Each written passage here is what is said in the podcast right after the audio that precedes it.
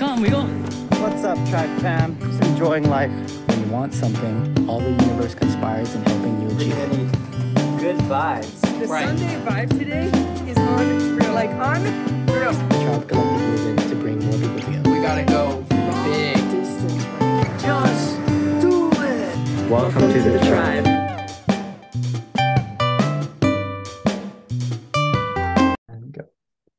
Hafa adai and aloha, everyone. This is the Tribe Collective podcast with your host, Dylan Quitugua. Today we have Triston Quitugua. This is a really cool podcast for me because he is um, a great guy. He is a firefighter, um, martial artist, surfer, cardiovascular athlete. Um, and there's so much more to it. And he's also my twin brother. So um, it's going to be a kind of a challenge for me to talk to talk to him without um, without a lot of background information since I know so much about him. But uh, good morning, Triston. How are you doing?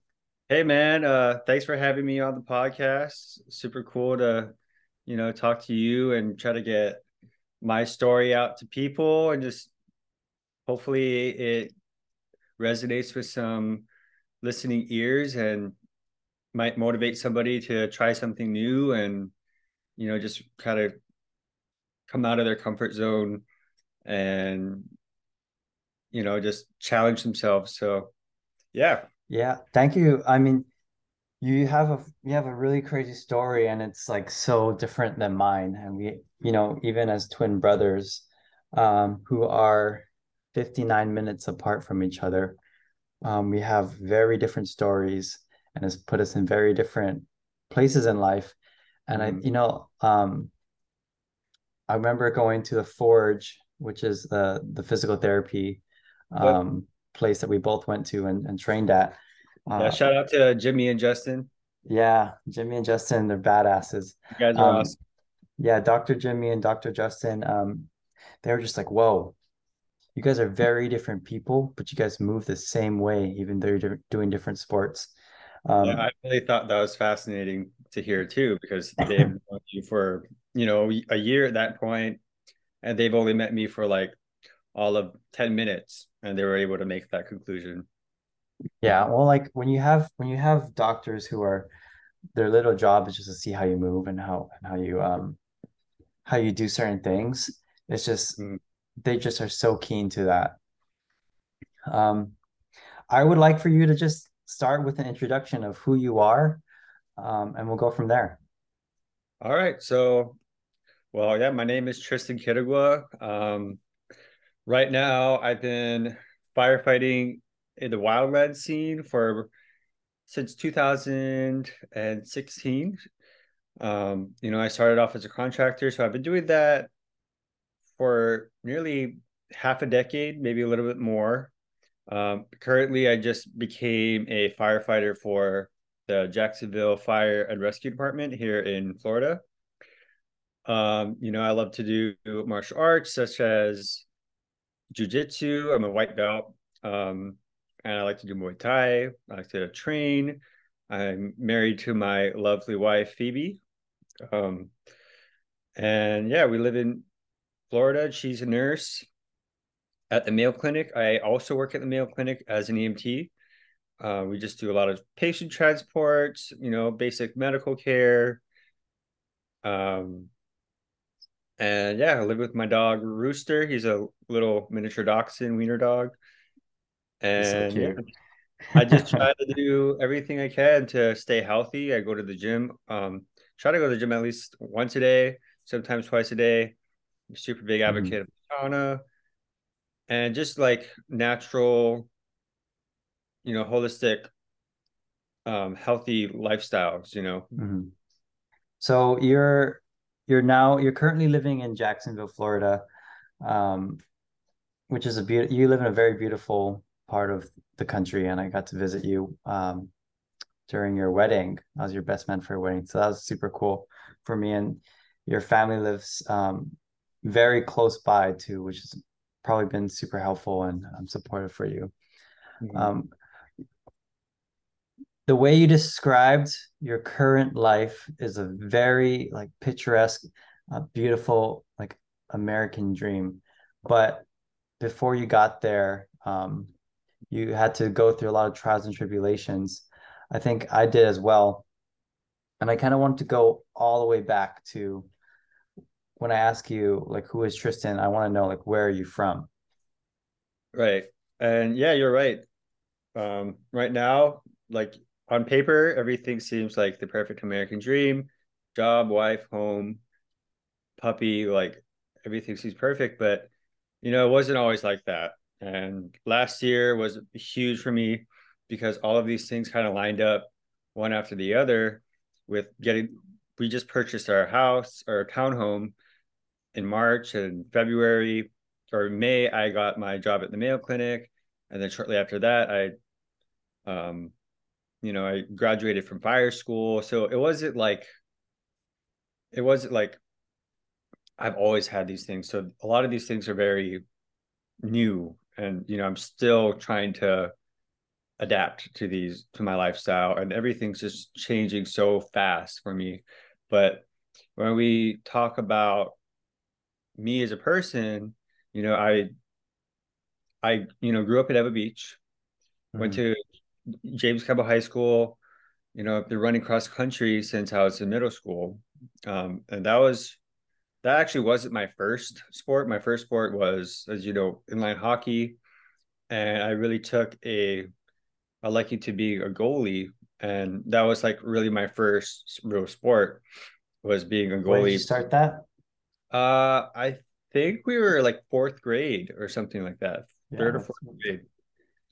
Um, yeah, I think we're yeah, we're in the fifth grade, fourth or fifth grade. You're right. Uh, I don't know how old you are, like eight years old at the time. Yeah, uh, it's got to be something, something like that because we were in elementary school at Holomua, and I remember talking to my teacher, Miss Yamaguchi, and we were like running around the basketball field and I was getting, you know, side cramps. And she said, Oh, that's because you're like not in good shape. And I was like, Oh, well, you know, I play hockey. And she's like, Well, that doesn't mean you're in good shape. So, so I, is, what is that? What is that like? How does that impact a, like a fourth or fifth grader? yeah, me, it made want to work out, you know, at that age. So, but we were always active, right?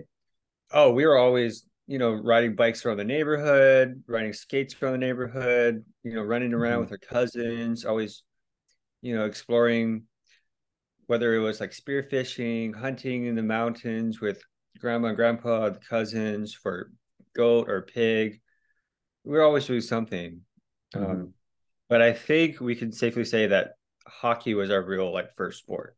And that's yeah. what really gave us that competitive like edge. I remember playing hockey with you. You know, we just started and we were like, you know, we just got our skates, we just got like some used shin pads, some used gloves, used elbow pads, mm-hmm. uh, used used everything. helmets. Everything was used. You know, at the time, you know, hockey is a really expensive sport. So we got all of our gear like secondhand and we were like playing just me and you at, our like technique was horrible. We didn't even know how to do a mm-hmm. proper shot. Couldn't skate for shit. You know, we were just like stumbling over ourselves. and I remember dad was on the sidelines like, "Get him, Tris, get him." And yeah, it was just, it was, it was funny, but yeah. So started off with hockey and eventually moved into cross country and cross country for me it was like you know it's just pure running and for me i wanted to be like taylor lautner because back then he was like you know he had the abs he was in twilight mm-hmm. Taylor lautner was like the dude so i was like okay i want to be like taylor lautner i'm gonna start running you know i had a really unhealthy relationship with food at the time i would eat like really bad food and i was like man if i eat this i'm gonna not have abs so i would throw up like i would literally like throw up right after I ate. And when was this? This was like middle school. And this was like during, you know, middle school was really tough because you're like in that weird hormonal stage. You're trying to figure out who you are.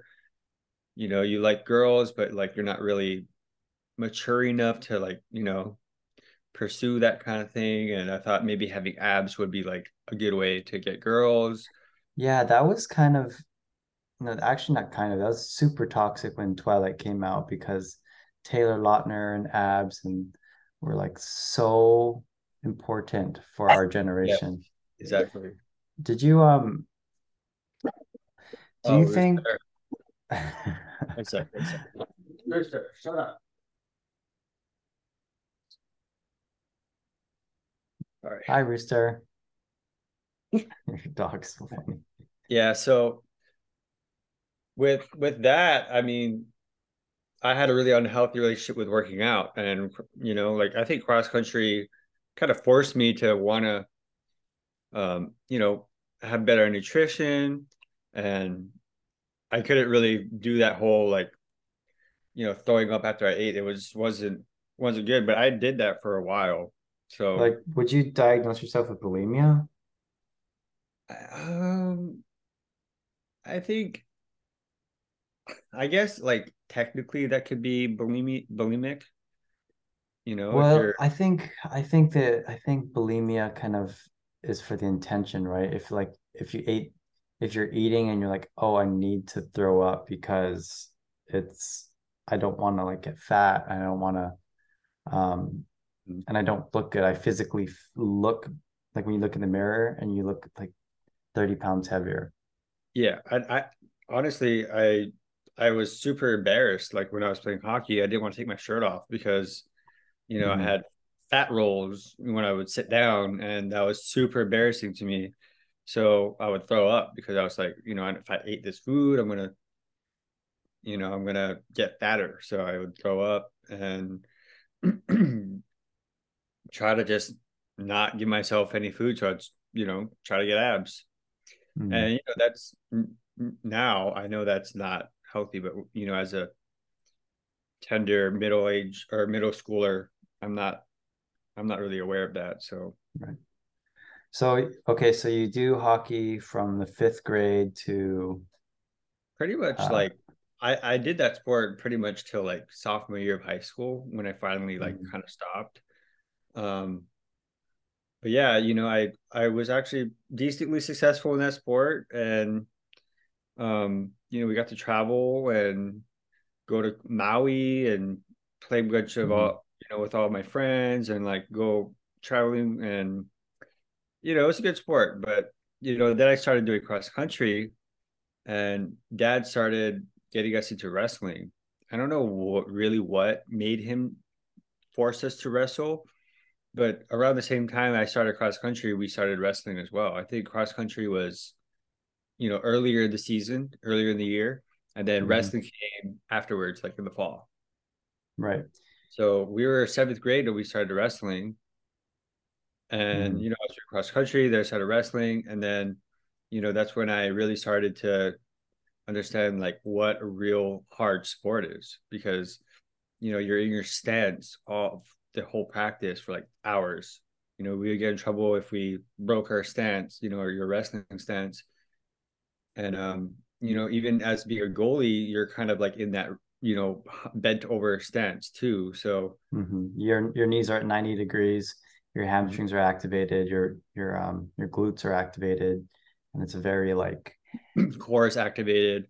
yeah, physical. It's a very physical position that not a lot of people can do for, you know, a wrestling a wrestling match in high school or middle school is like six minutes, you know, and in college is seven minutes, and that's a long time to be in that position, let alone two hours. Yeah. And you know, so I just was doing cross country in high school, you know. Um, and I really loved at, at that point, I really loved cross country. My freshman year, I didn't do very I didn't do very well. Um, so not doing very well motivated me to do better. So next the next year, you know, I I was training hard, running two, three times a day, trying to make states. That was my whole goal. I was like, okay, I want to make states. And Mhm. Was there a I- time a time goal or It was- to- you know, it it was based on time, but uh more importantly, place, because you had to be like top, I don't know, like maybe 100 or something in that Yeah. in that race in oas to make states.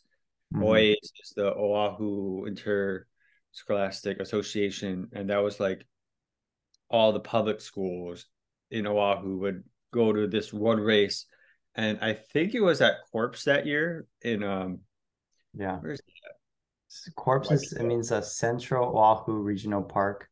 It's in uh, Waipio. Yeah, so we had the race that year. Um, I believe I qualified that year for states, and that was I was stoked because not many people qualified for states as sophomores. You know that you had to be in varsity cross country to be, you know, able to go to states. And I made varsity my sophomore year. You know, I was stoked. I was running really well, and I was taking care of my body. I felt like I was in great shape. You know, I had a good relationship with food. Were you Um, still throwing up at the time?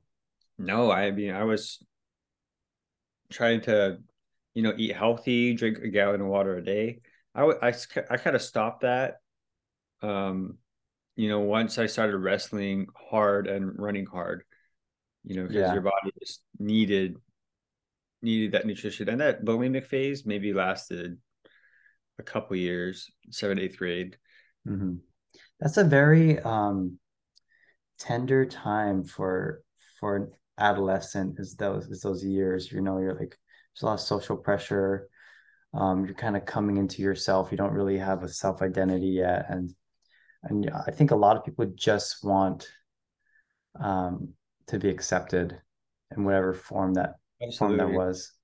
Um, It was funny because you know in, in middle school you have like all these, you know, cliques. You have like, you have like the bangers. They all hung out in front of that. You know, there's that circle, the banger circle, and then you had all like Yeah. the kind of like the nerdy guys, like the guys that are kind of emo. You had like the Hawaiians, and then Mhm. you had like kind of everybody else, just like and the Filipinos on the one the side, then the- Filipinos on one side that they didn't even speak English, so like nobody really interacted with them. That's so, oh my God, you're taking me back. Um, okay, so I want to ask you more about why running was so, why were you so passionate about running? Like, what did it offer you when you're when you're a freshman, and like, what did it offer you your your sophomore year? Like, was states like really your only motivation? Was it you didn't Right. want to lose, or was there was there Well- more? Was there was there a feeling when you're running? Well, you know, I think a lot of it was um a lot of it was wanting to be great and try to do something great and trying to push myself to be great.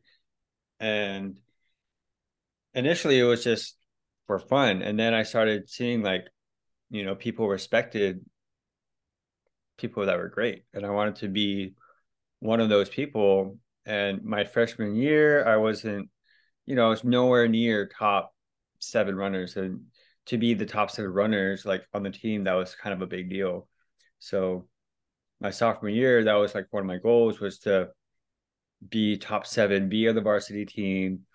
And I just had a sorry.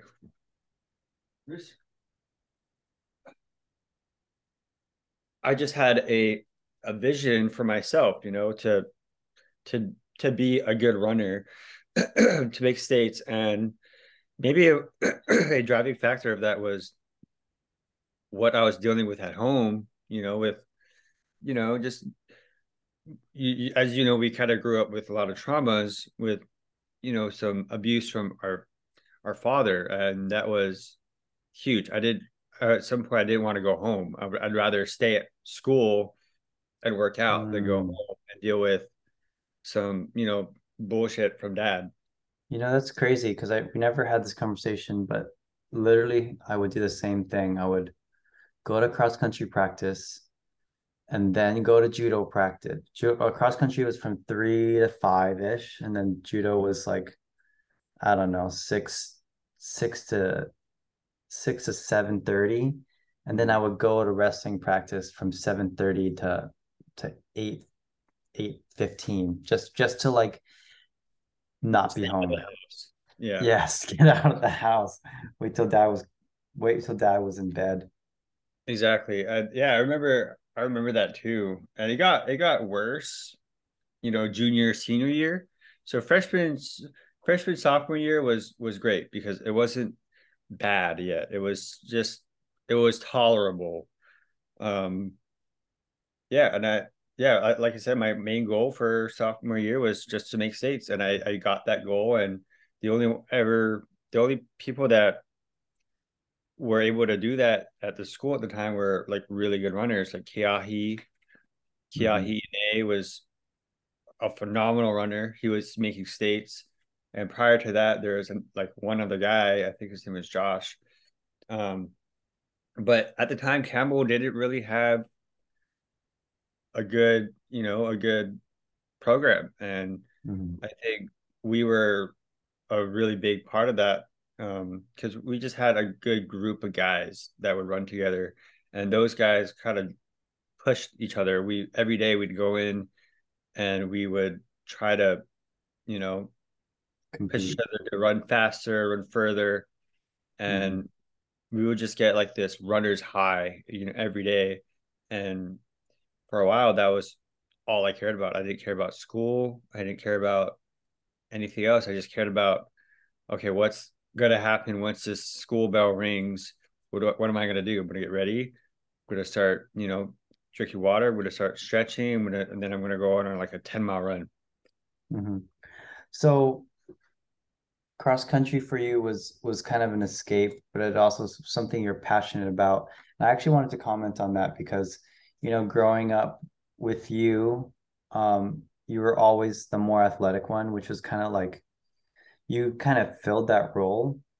And I remember I was waiting for you to finish cross country practice, and I was just sitting on a bench, like in the courtyard of Ilima, uh, our middle school, and I just started reading a book because I was like, I didn't have a phone yet, or I think we might have had a phone, but like, we social media wasn't a thing, and so I was just kind of bored. So I just started reading my book and started doing my homework while you're finishing with cross country practice.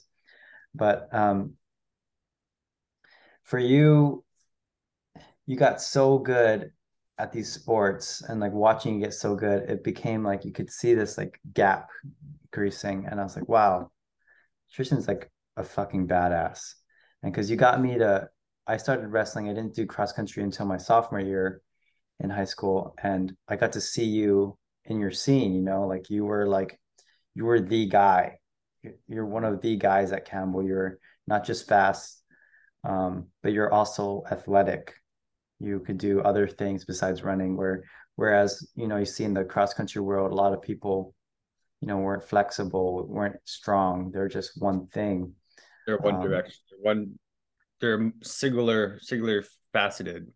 Yeah, Right. No, well, I don't think that's a real word. um, um, but yeah, you're right. They're just um, these one-dimensional people, and yeah.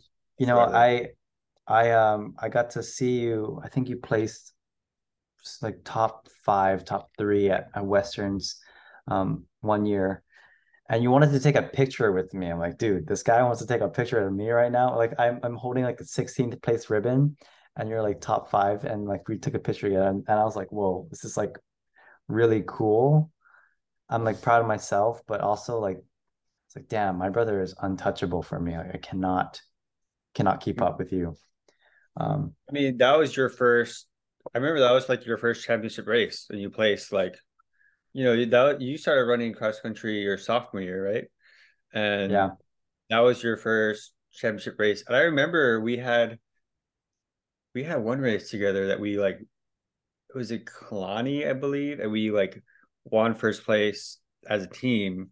And it was like mm-hmm. me, you, Jordan, Romanick, Keahi. Um, mm-hmm. I don't know if Jake Hirsch was there yet.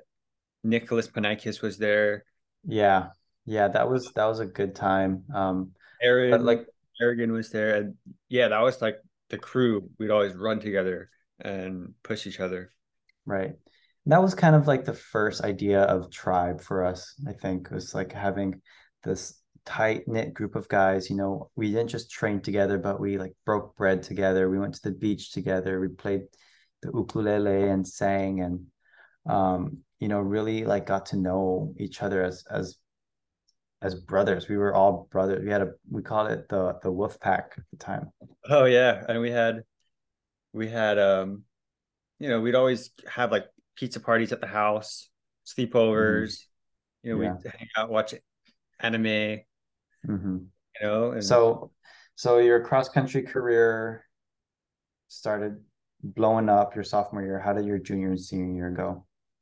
junior year was good. Um, it wasn't great because I ended up getting um shin uh stress fractures in my shin, my left shin. Remember it was because I did a 90 mile week. And at the time that was crazy because I was doing, you know, maybe 60 miles, 70 miles a week. And then I got extremely competitive with one of the guys in the team, Jordan, Jordan Ongst. And he would he would tell me, "Yeah, Triston, I ran 120 miles this week." I'm like, "Fuck, dude, I gotta get up to there." So I was like, "All right," so wrapping it up, do 90 miles, and then all of a sudden my leg was like just in so much pain, like throbbing pain. I was like, "What the heck is going on?" You know, eventually I got an X-ray and it revealed that I had stress fractures. So I wasn't able to go to states that year, which was a, a bummer because I was like you know, I was gar- almost guaranteed to go to states. With states the year before, I did a bunch of races. I placed. I did really well. Mhm. You're a top guy. Yeah, I was one of the top runners of the team at the time. Probably like maybe second fastest runner of the team because Keahi was Keahi was really fast and you know he was just a beast. Um, and then you know Jordan came on from Washington, and he just put he put a fire to my ass because I'm like, you know, I'm thinking that I'm training really hard. And then this guy comes in and just like starts beating me, you know, and I'm like not okay with it. So I start training harder. You know, maybe he wasn't training the smartest because I would train a lot, you know, work out, hit legs, and then go like on a 10 mile run and then go to wrestling practice afterwards. And looking back, it's like, yeah, that's not sustainable, you know. And the only reason that I was able to do that was because I was young, you know, I Right. had youth inside. Right. And Um, so I sorry, keep going. yeah, junior year was was good up to, up until that point, you know. Um, so then I, you know, I started doing other things. You know, I started trying to swim more, try to get some more cardio in without, you know, hurting myself. Um, you know, and I actually was wrestling, but I stopped wrestling my junior year and just started focusing on running. Mhm. Yeah, that was that was cool to like cool to you know see for sure. Like you know we're both doing well in our sports, but also we would. I was doing better in wrestling, but you would still do well in wrestling. Like you would still place in wrestling, and then I would go and run. I'd still place and run, and it was just kind of cool to see how how we're kind of complement complementing each other in, in these sports that weren't really supposed to be complementary.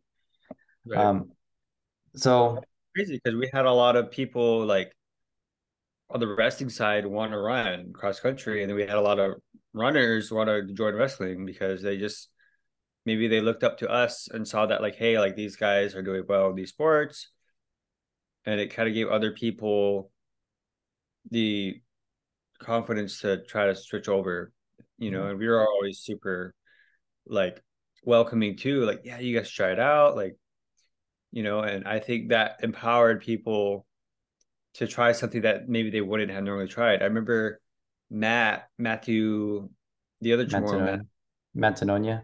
Yeah, he he was running cross country. He was originally a paddler, Mhm. and then he started getting to wrestling, and um, and then he did really well in wrestling. So maybe maybe that had some part.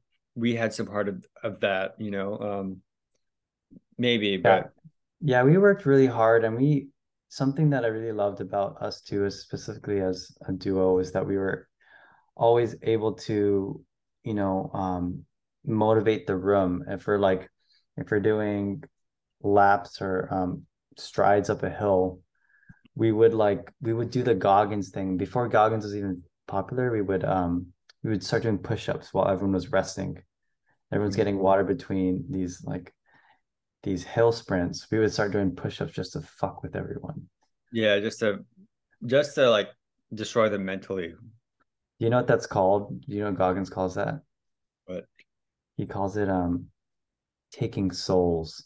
It's like Uh, he's like, I'm gonna take your soul by like making you not think you can do what I'm doing and like just like just totally annihilate your your mental um yeah, I don't and you know. know the wrestling mindset really translated into uh wrestling for me or to running for me because you know like a lot of people would do like the sprints and a lot of people would be like dying and like bent over breathing hard and I'd be like all right 20 push-ups like while people are like yeah.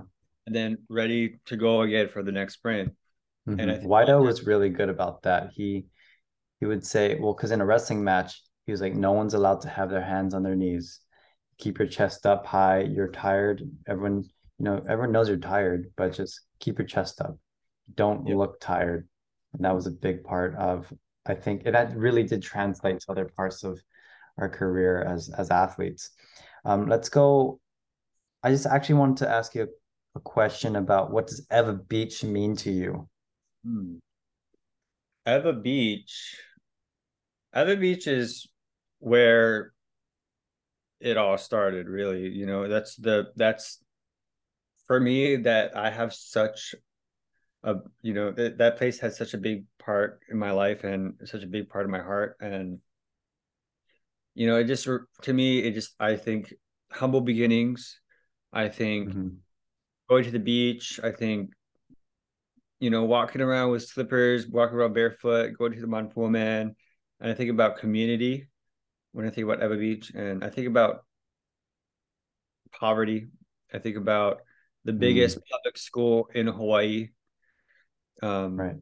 and I think about 30 kids in a classroom in 100 degrees with no AC, but still trying to do everything they can to be successful. And Ewa Beach to me is like being put in a very uncomfortable place, you know, with not the best resources, but trying your hardest to be successful despite these, you know, these this environment that's not conducive to success. Um, you know, now it's a lot better. Um, but maybe even when we were in high school, it was getting better. But you know, we still had people doing drugs in the bathroom. We still had fights happening all the time. You Mhm. know, we still had kids becoming pregnant before the age of 18, dropping out of school. Um, and I, I had a lot of friends that dropped out because um, of drugs and because they would get into fights. Mhm. You know, cross country and wrestling really just kind of kept my head on right, you know, because I could have easily fell into that trap, could have easily fell into that that cycle. And people typically would, you know, graduate high school and then get like a construction job, and that's it. You know, have kids.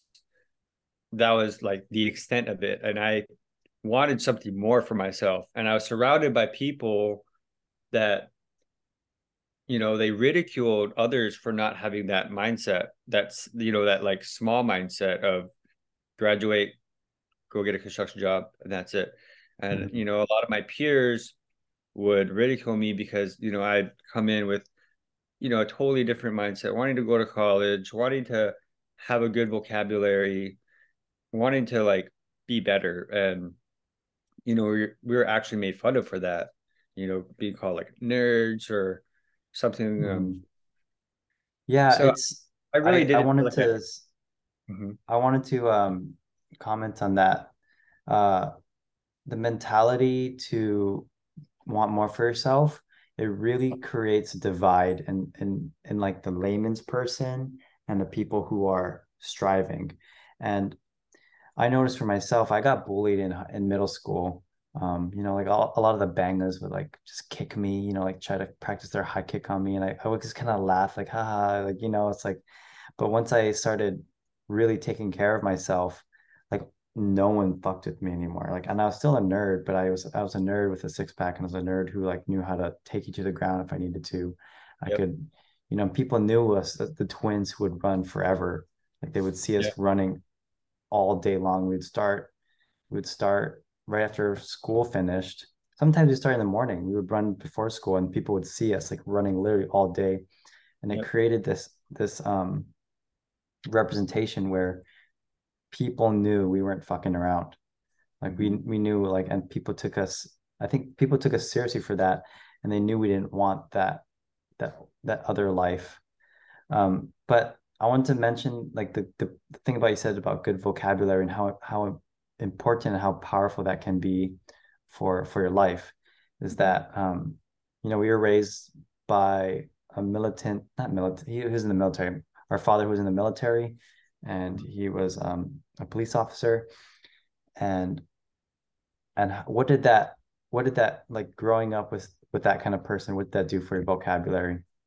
Well, he he was, as you said, he was in the Honolulu Police Department and he was also in the Coast Guard.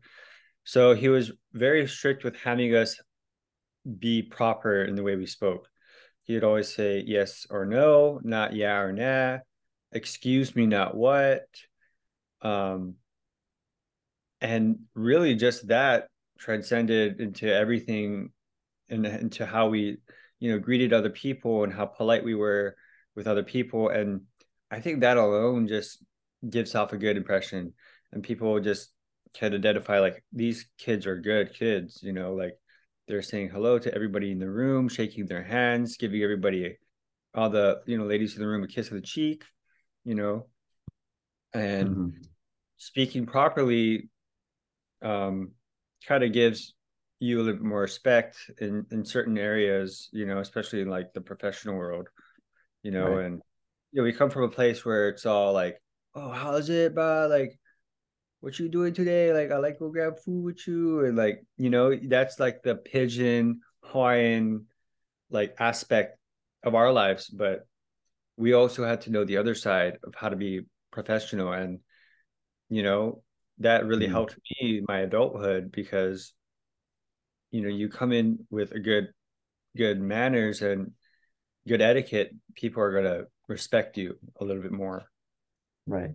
I just wanted to touch on that because I think that's really important. And for a lot of people who are um, in Hawaii who are listening to this, like being able to switch on and off pidgin and being bilingual in that way is like, it's a game changer. And people, you know, people respect you both ways if you can speak pidgin and if you can speak uh, properly. Um, you said when I asked you what does Ewa Beach mean to you, you used the word poverty. Um, can you extrapolate on that? okay so maybe on your own in your own life and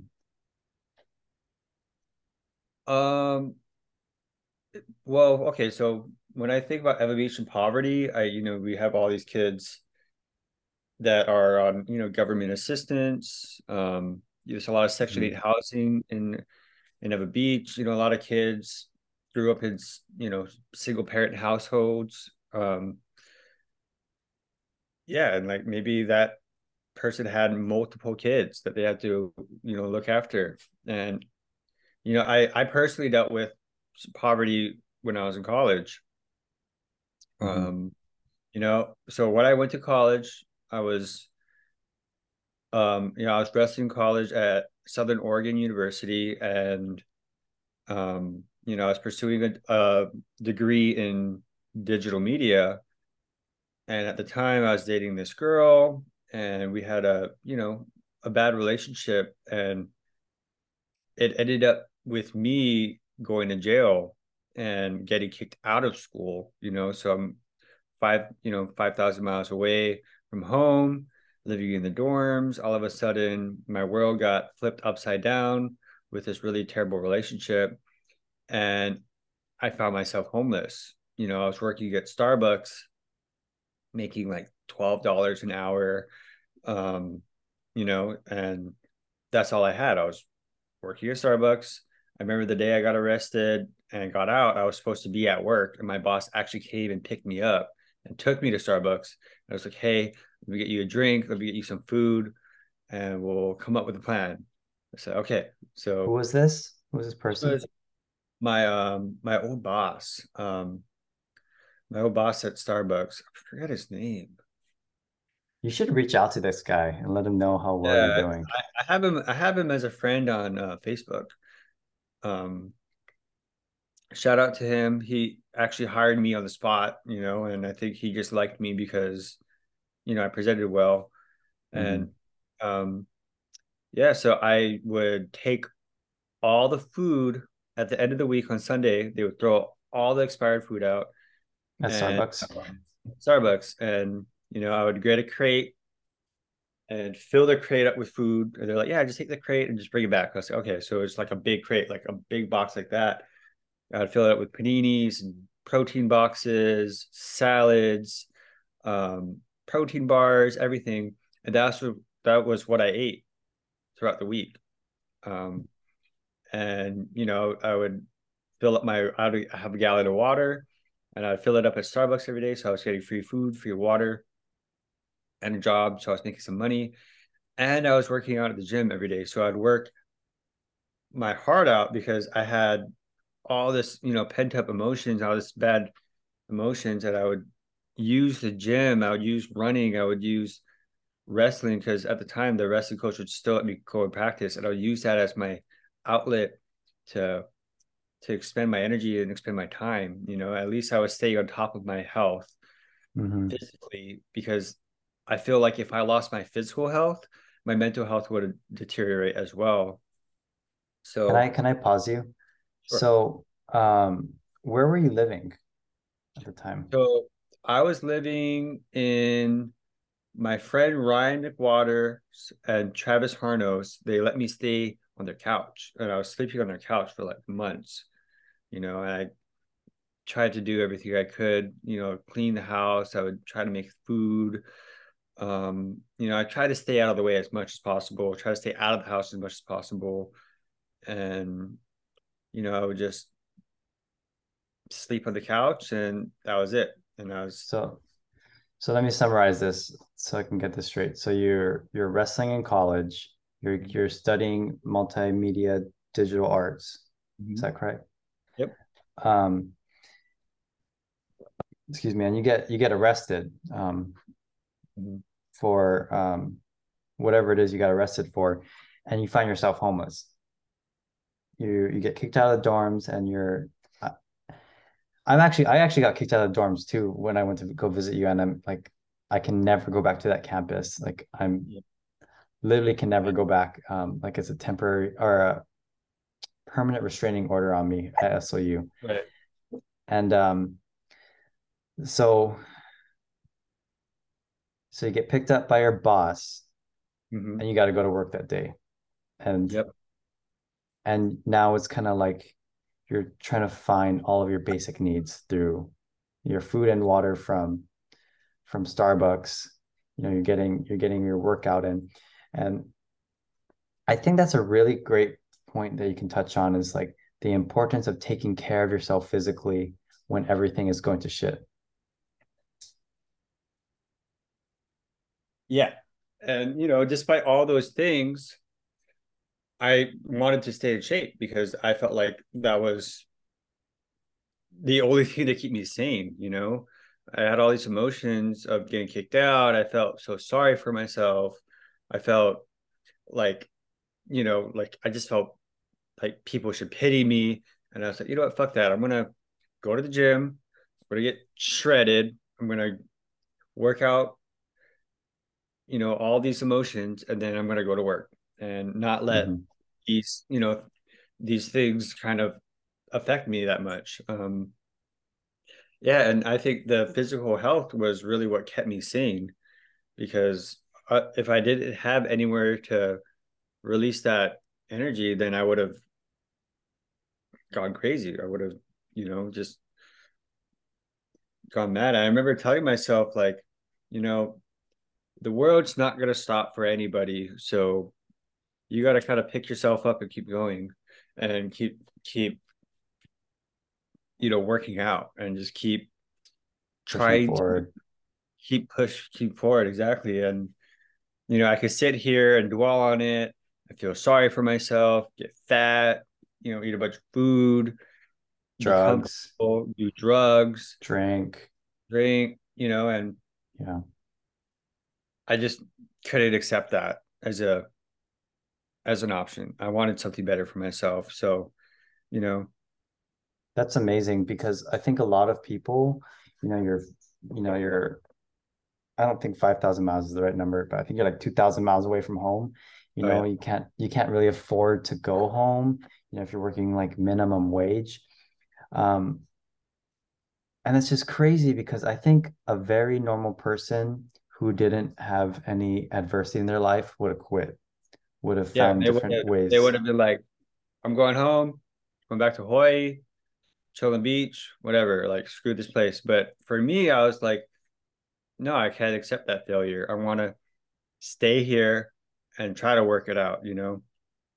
And my buddy Matt Clark, he was like telling me about this job, um, about wildlife firefighting. And I was like, oh, that sounds interesting. You're going to go fight fire in the woods and, you know, just be a firefighter. I was like, all right, let me just try it out. I'll try it out for a season, see if I like it, try to make some money. And, you know, I, I um, went out, I applied, and they're like, okay, come in for an interview, you know. So I show up for the interview. I have like a tie, I have a nice shirt on, um, you know, just looking really good, like professional. And everybody that go went there was like not even dressed up that nice. And I was like probably the most well dressed person. And then- And the guys are like, you know, this is like a a forest job, right? Like you're gonna be in the woods. It's like this is a laborious job. I was like, yeah. They're like, they're like, you know, you could probably get bitten by snakes and get bit by bees, and there's poison oak. I was like, cool. And you know, they're like, you're gonna be away from your family. You're not gonna be at home for months at a time. I'm like, well, I don't have any family here, so let's do it. Damn, And dude. That's crazy. So they they didn't understand. Did they understand your background at the time? Like, yeah, no, no, they had no idea. And um, you know, I, I kind of disclosed to them what was going on, and they're like, okay, well, if you have any like, you know, court dates that you have to go to, just let us know and we'll accommodate for you. So I was all right. And you know, at, at at that point, my life changed completely, you know, because you know, I quit, I got hired on the spot. They're like, you know, we're gonna give you the job, show up to mon- show up on Monday, and we'll start. Yeah. So did you tell them about your your background as a wrestler in cross country and did that help you with their interview? Yeah, you know, I, I told them, you know, I I wrestled and to people that wrestled, they understand like, okay, this that's like important. But to people that don't know what mm-hmm. wrestling is and sports are, like they mm-hmm. probably wouldn't care. But I told them like, yeah, I, you know, I'm a runner, I'm a wrestler, and I'm, I'm super into physical um, work. So they liked that. And it was it was crazy because, you know, I, I went into this field and I excelled because a lot of the people around me, they weren't they weren't wrestlers, they weren't runners, they were your everyday laborer. You know, they would go home, drink a six pack, smoke a pack of cigarettes, and that's it. But I would show up to work with like a fucking NutriBullet full of spinach and protein, and they're like, "Oh wow, we've never seen vegetables on a sandwich before," and like, you know, I'll come in with like a sandwich with spinach and tomatoes and everything, and they're eating like Lunchables or something like, you know, canned soup or something. And I took I took my health seriously, and it was kind of like middle school all over again because I was ostracized for it. But I Mhm. used that as fuel to be like, all right, I'm gonna be better than you. I'm gonna do more. I'm gonna produce more than you. I'm gonna hike faster than you. I'm gonna hike longer than you, and I'm gonna pack more weight than you. And I was smaller than these guys, and you know, and then now I had another goal, and that one season turned into four seasons, turned into Mhm. four hard years, you know. Um, and we'd go all over the place, fight fire all over the country, in California and Colorado and Utah, Washington, Oregon. Um, and I remember just being surrounded by all these guys that didn't really care as much as I did you know, about their health. And it was obvious because I was doing much better than a lot of them. Um, In what way? in just my performance. So we had to make our everyday thing where we're not fighting fires. We call it um, piling, making piles, stacking sticks. So we'd we'd have people cut down trees and then we'd stack sticks and make these like giant like 10 foot piles by five foot, like 10 by five. They're like very tall, very wide, and you would just literally stack logs and sticks and branches and then cover it with plastic so it wouldn't get wet. And then you stack more sticks on top of it to keep the plastic down. And then within eight months, you come back and you light them on fire. So essentially, you have a whole mountainside with all these trees trimmed, cut, and stacked into piles. And then you start at the top of the mountain and you burn them. And on your way down the mountain, you're burning all these piles. So you look back and you have like hundreds of piles on fire, and the mountain behind you is on fire. And I was making the most piles. I would be making like 25 piles a day, while other people were making like 15, you know. Mm. And while these people are taking their lunch breaks, I'm I'm still piling. And then afterward, and this really hard work, you know, like any Yeah. tree under eight inches, then you could do like a shaka. We'd put the shaka right on top of the tree. Anything Mhm. underneath that shaka, you cut down because you, if you measure your shaka, usually it's like 7 to Mhm. eight inches. So it's a good Oh, indication. okay. Um, yeah, so we cut down anything underneath eight inches in uh, diameter, and then we pile it and burn it, and that's all we did until we got a fire call in the summer. And you know, I do that from six o'clock in the morning till five o'clock, like literally all fucking day, just stacking sticks, hiking with weight, you know. And then afterwards, I'd go and hit the gym. I would go you know, I would hit the gym, run, do a circuit, um, high interval training, and just try to get and stay fit because it was doing stack stacking sticks wasn't keeping my muscle tone, you know, it wasn't Mhm. keeping my chest strong, it wasn't keeping other things strong. So I wanted to k- continue keeping my body strong. And I was probably the best shape of my life at that time, you know, just because I was hiking miles and miles every day with, you know, 50 pounds of weight with the chainsaw and then um, going to the gym. So my first year fighting fire was was just stacking sticks. And then the next year I was like, okay, I want to get on a chainsaw. And the only way you can get on a chainsaw is if you pr- produce well with piles and if you do well um like we call it swamping and swamping is when you have a chainsaw and a swamper and the person that cuts um is chainsawer and then the swamper grabs that stuff and moves it over and then if you can do well as a sawyer or a swamper then you can become a sawyer. So i proved myself my first year as a swamper and as a piler and then they're like okay you could go to you could go to uh the saw. So then I started learning how to use a chainsaw, and um, and then I got pretty efficient with that, and you know I was cutting well. I was doing my best as a first year sawyer, and then I became the top sawyer in the company, like one of the top sawyers in the company, and I was leading. What's the company called? a, a Grayback, Grayback Forestry in Oregon, and you know they have three sawyers. Yours the lead sawyer and then two following sawyers. And they give the lead sawyer to the person that can pretty much hang. You know, like if you can't cut for more than four hours, they're not going to make you a lead sawyer. And, um, you know, so I was working my ass off to try to become a lead sawyer.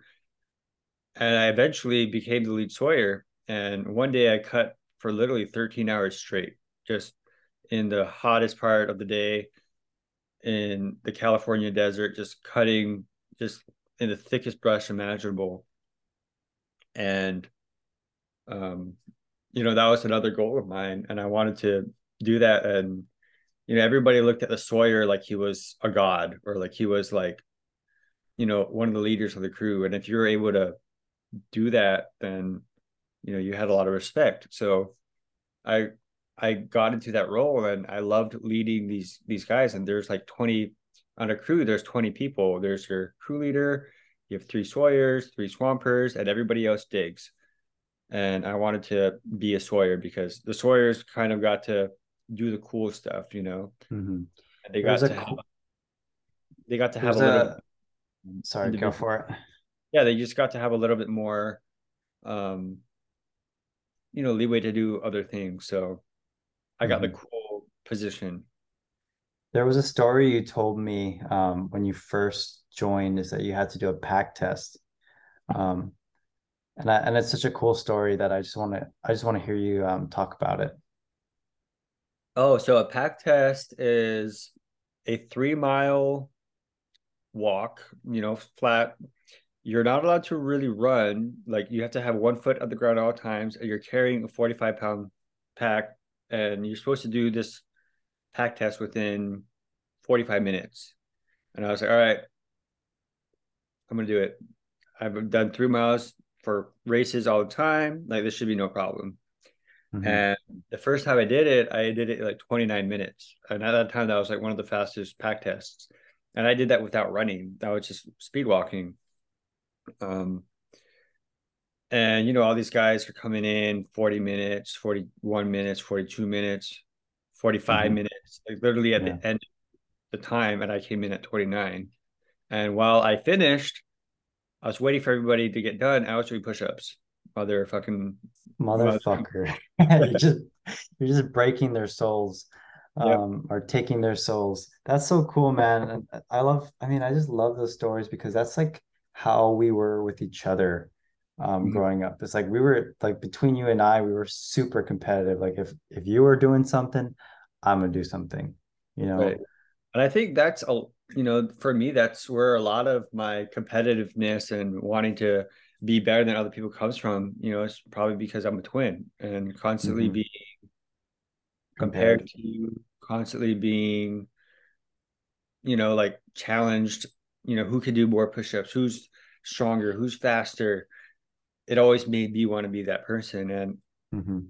when I would look at other people, like other people on the team, I'm like, dude, you're like, I would look at them like, you guys have no idea, like, what, where I come from and like the kind of competitiveness I have because, you know, they've never wrestled, they don't have a twin, they don't, they've never done cross country. So it's like, for me, I, I always felt like I had that edge I, Right. against those people. And I even did that sort of thing when I was in fire school here. Like, you know, people get Oh, before you before we we're gonna get to that, but I just want to talk about this transition. So you're you're homeless at Starbucks, okay, Mhm. and now and now you're working for Grayback. Are you homeless at Grayback, or how does how does Grayback um how did that affect your life financially and like your your uh your quality of life?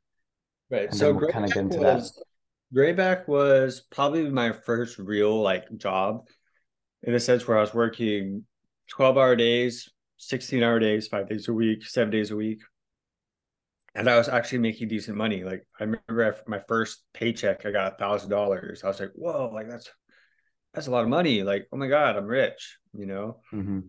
And Versus was- what at Starbucks? versus like getting four hundred dollars Mm, every okay. two weeks, you know. And it was, the cool thing about Grayback is when you're on a fire call, they'll send you to California and they'll feed you, they'll house you. All you have to do is show up and work, you know, bring your own clothes, show up and work. And you didn't have to worry about paying for anything. So I was able to save money. I was able to make money. And at the time, I didn't realize how important, like, you know, having good spending habits were. So I was just kind of buying when I wanted, whenever I wanted, you know.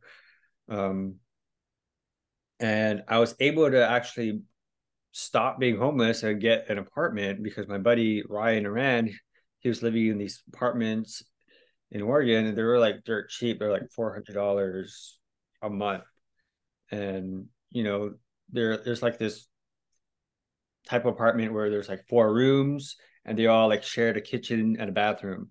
So I was living with like Ryan Arand, and the other two people were Mo and uh, Muhammad and Ali, and they're like these two like Saudi Arabian kids, and it was just a mess when I moved in there. Like you pay four hundred dollars for an apartment, like you're gonna meet some pretty shady people that are like not the most clean. They don't pick up after themselves.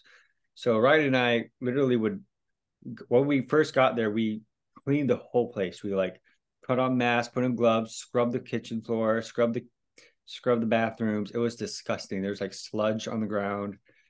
And we made it our home because we, you know, he was also a wrestler and we just had that work ethic and we wanted to like live in a nice clean place. And you know, that was my first apartment ever.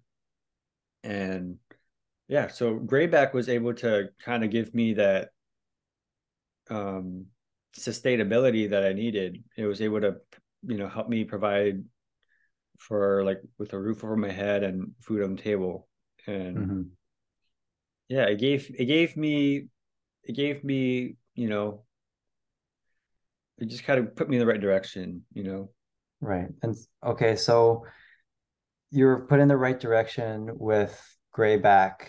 Um, and you did that for four years. Did you do that consecutively for four years? I did. So I did it all year. You know, I would literally pile all year, wait for fire season. We always waited for fire season because you don't get to you don't have to pile sticks anymore. And when you get towards like fall, like wintertime, fall, wintertime, you're doing you're stacking sticks in the rain and you're stacking sticks in the snow. And being from Hawaii, it was like horrible because I was so cold all the time. And, you know, having to wear like long johns and boots and double, triple socks and, you know, an under, like a few under layers and a top jacket. And you're trying to work in these conditions and it's miserable. But mm-hmm.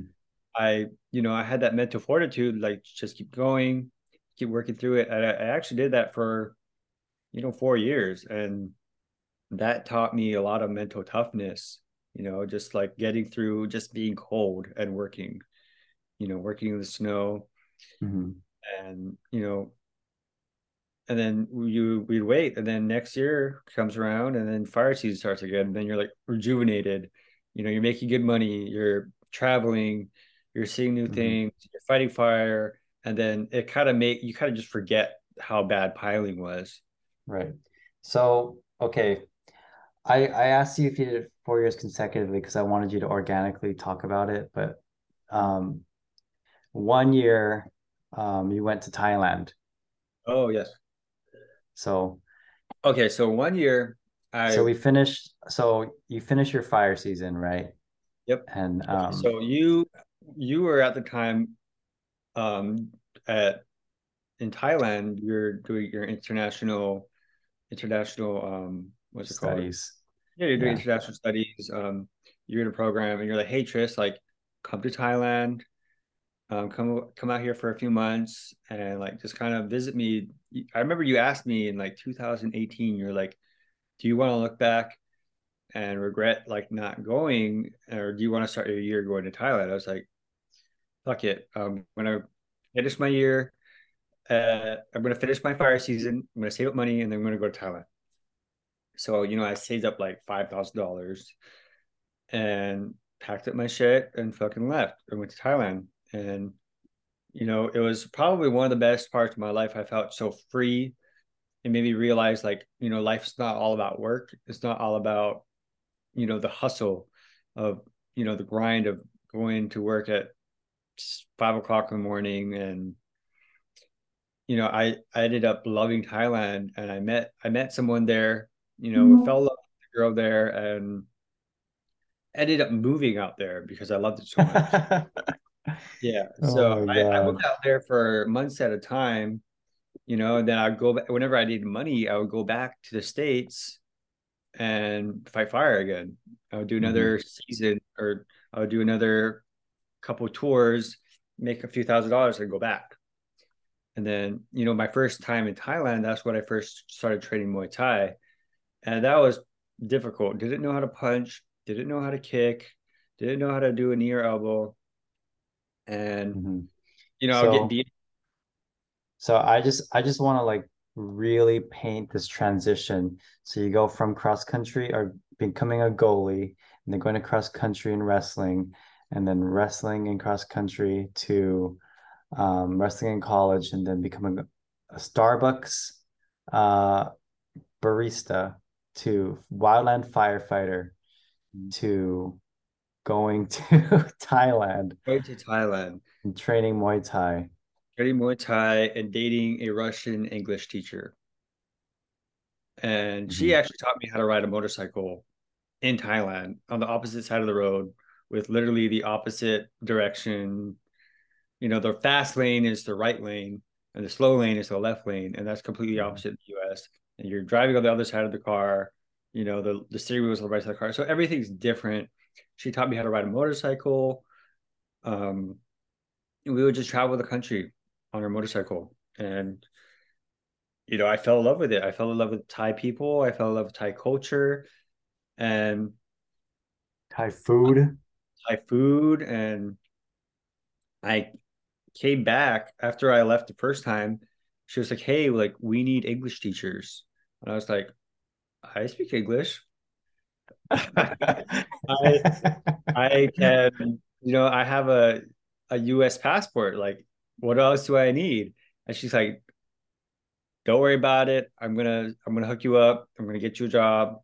And she was working with like this Russian company that dealt with like really really rich, wealthy Thai people. And these Thai kids were like in kindergarten learning Chinese, English, and Thai. You know, they're learning three languages as kindergarteners, going to like, you know, karate classes, and like they're like the top 1% in Thailand.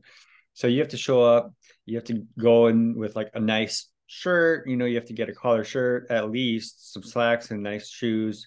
It wasn't like, you know, something you just show up in like a t-shirt. Mhm. And I was teaching kindergarteners for for a few months. Do you have have a degree for that? No, I didn't need a degree for that.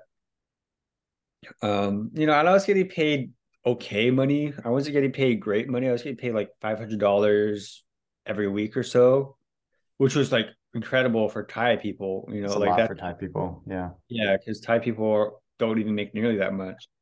And it was crazy because I would go in there and all these people were like, oh, that guy's Thai. Like, he is Thai. So they would speak to me in Thai. I'm like, I have no idea what you're saying, you know? And then they realized I was American and they're like, oh, shit. Like, okay. So, you know, I'll go in, speak my best English and teach, you know, teach teaching English, teach teaching kids like grandma is in the bathroom or mom is in the in the kitchen or something Mhm. you know um so I wanted to um talk about talking about language and speaking properly. I remember we went to this rooftop bar. yeah Um, I think we were both sick at the time, but at this rooftop bar, we were like, yeah, to go to it, you need to be in shoes, you need to have pants on. there's a dress code Yeah, there's a dress code. And we were like in surf shorts and slippers, like.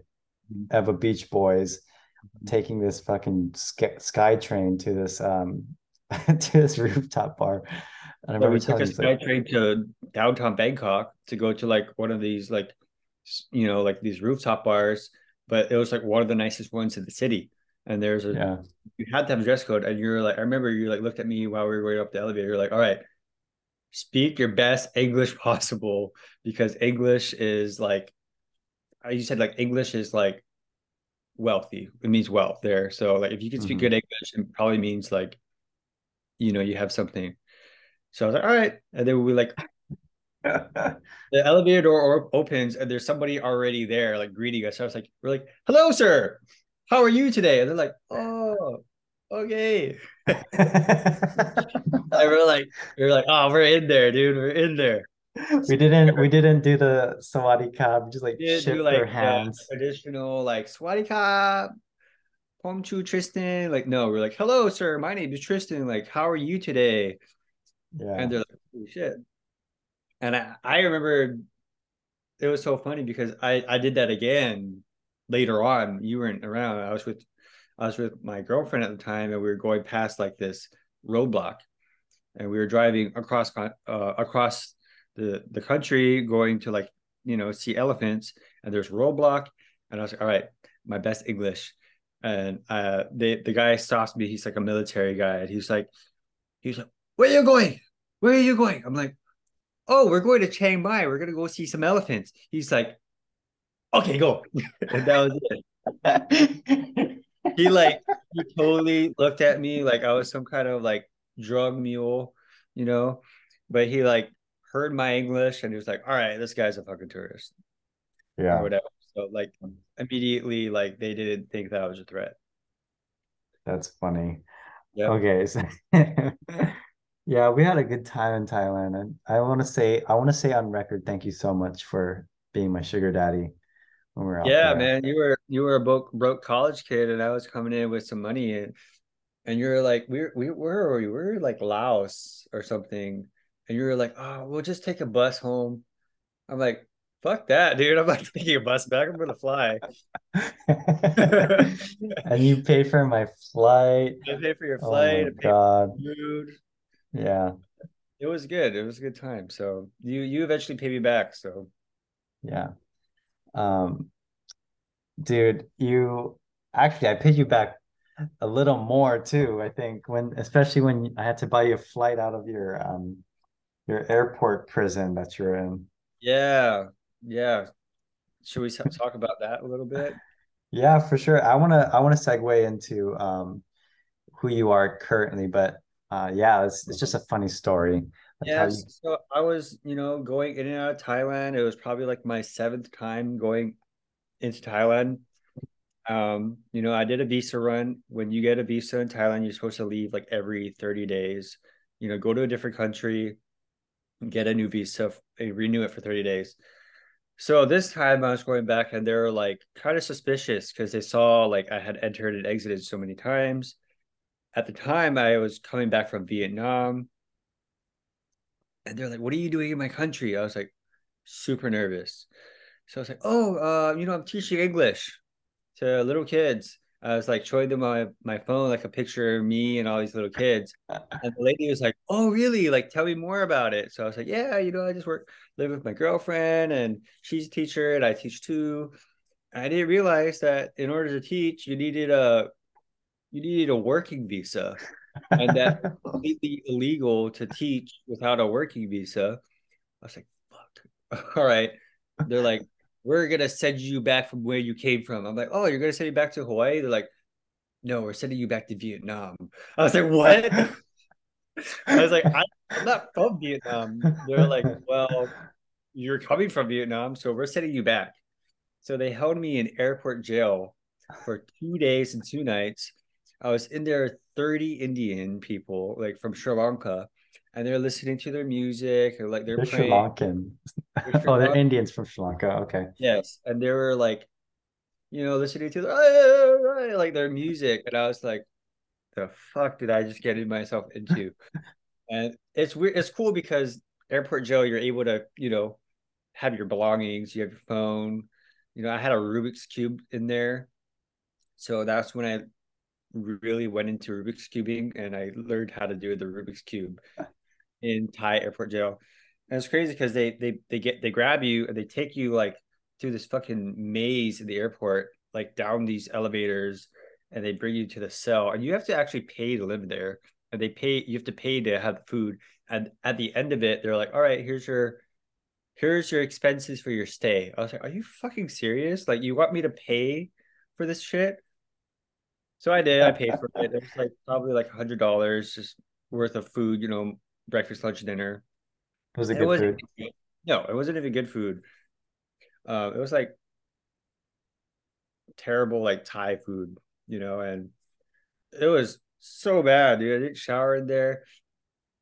I was kind of scared for my life because I was like, fuck, dude, how did I end up in jail again? Like, what the fuck, dude? And I remember calling you. You're like, I'm calling the embassy. I'm calling Oh everybody. I'm calling the president. right. I figured it out. And eventually I got to leave. Uh, they got me back to Vietnam. And at that point, I'm like, all right, I'm not flying back to Thailand because I don't want this shit to happen again. So I have to take a Greyhound bus 12 hours to from Vietnam to Laos, get to Laos, um, get my visa from them in the embassy in Laos, and then cross the border to Thailand. And I remember praying, like, holy shit, I hope they don't stop me again. And I was like shitting myself. I'm like, all right, this could be it. I could be going fucking back to jail, dude. and I was by myself for it, it was supposed to be like a two day thing, and it turned into like two weeks. So oh I spent, spent a lot of time in Vietnam. And you can imagine, like, when you get a visa, you're supposed to get like a passport photo and try to figure out, holy shit, where do I go to get a passport photo in Vietnam? I don't speak Vietnamese. So I was staying at a hostel for like a week, and the lady was helping me navigate this situation. You know, she was helping me get my all my documentation right, and then she she set me up with a with a a Greyhound bus to to Laos. And then I stayed in Laos for a few days. My finally go to the embassy. Took takes like hours to wait at the embassy in, in Laos and just trying to like explain my situation to people without yeah. knowing speak their language. It was fucking a nightmare, dude. It was horrible. Was that so, harder? Was that harder than being homeless in Oregon or?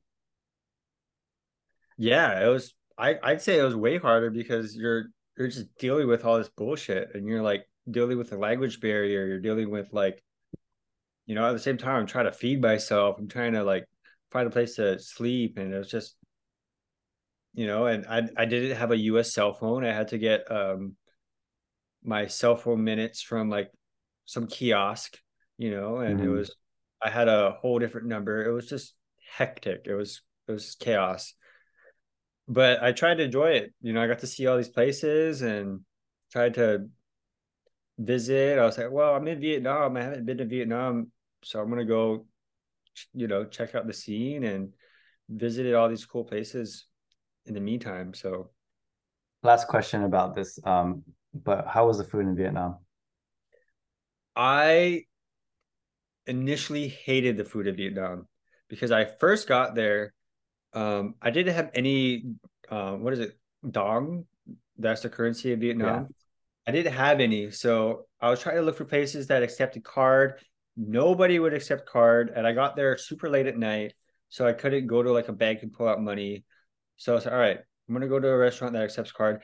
Finally found one after walking for like you know an hour and all they served was goat.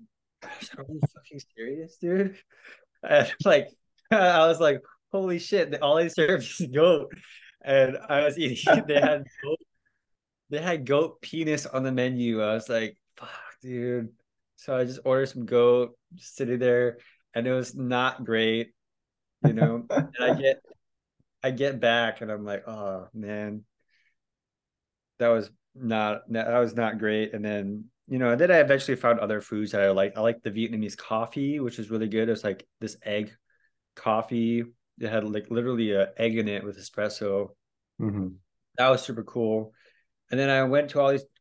After that, I went into like more like, you know, more touristy part of Vietnam in um, Hanoi and Da Nang mm-hmm. and Hoi An, and it was super cool. I got to like see all these really cool restaurants, you know, all these like really modern restaurants this really like, you know, kind of poor country. And yeah, I ended up really liking it in Vietnam. I would go back. So let's talk about your transition out of wildland firefighting because you're not doing that anymore, right?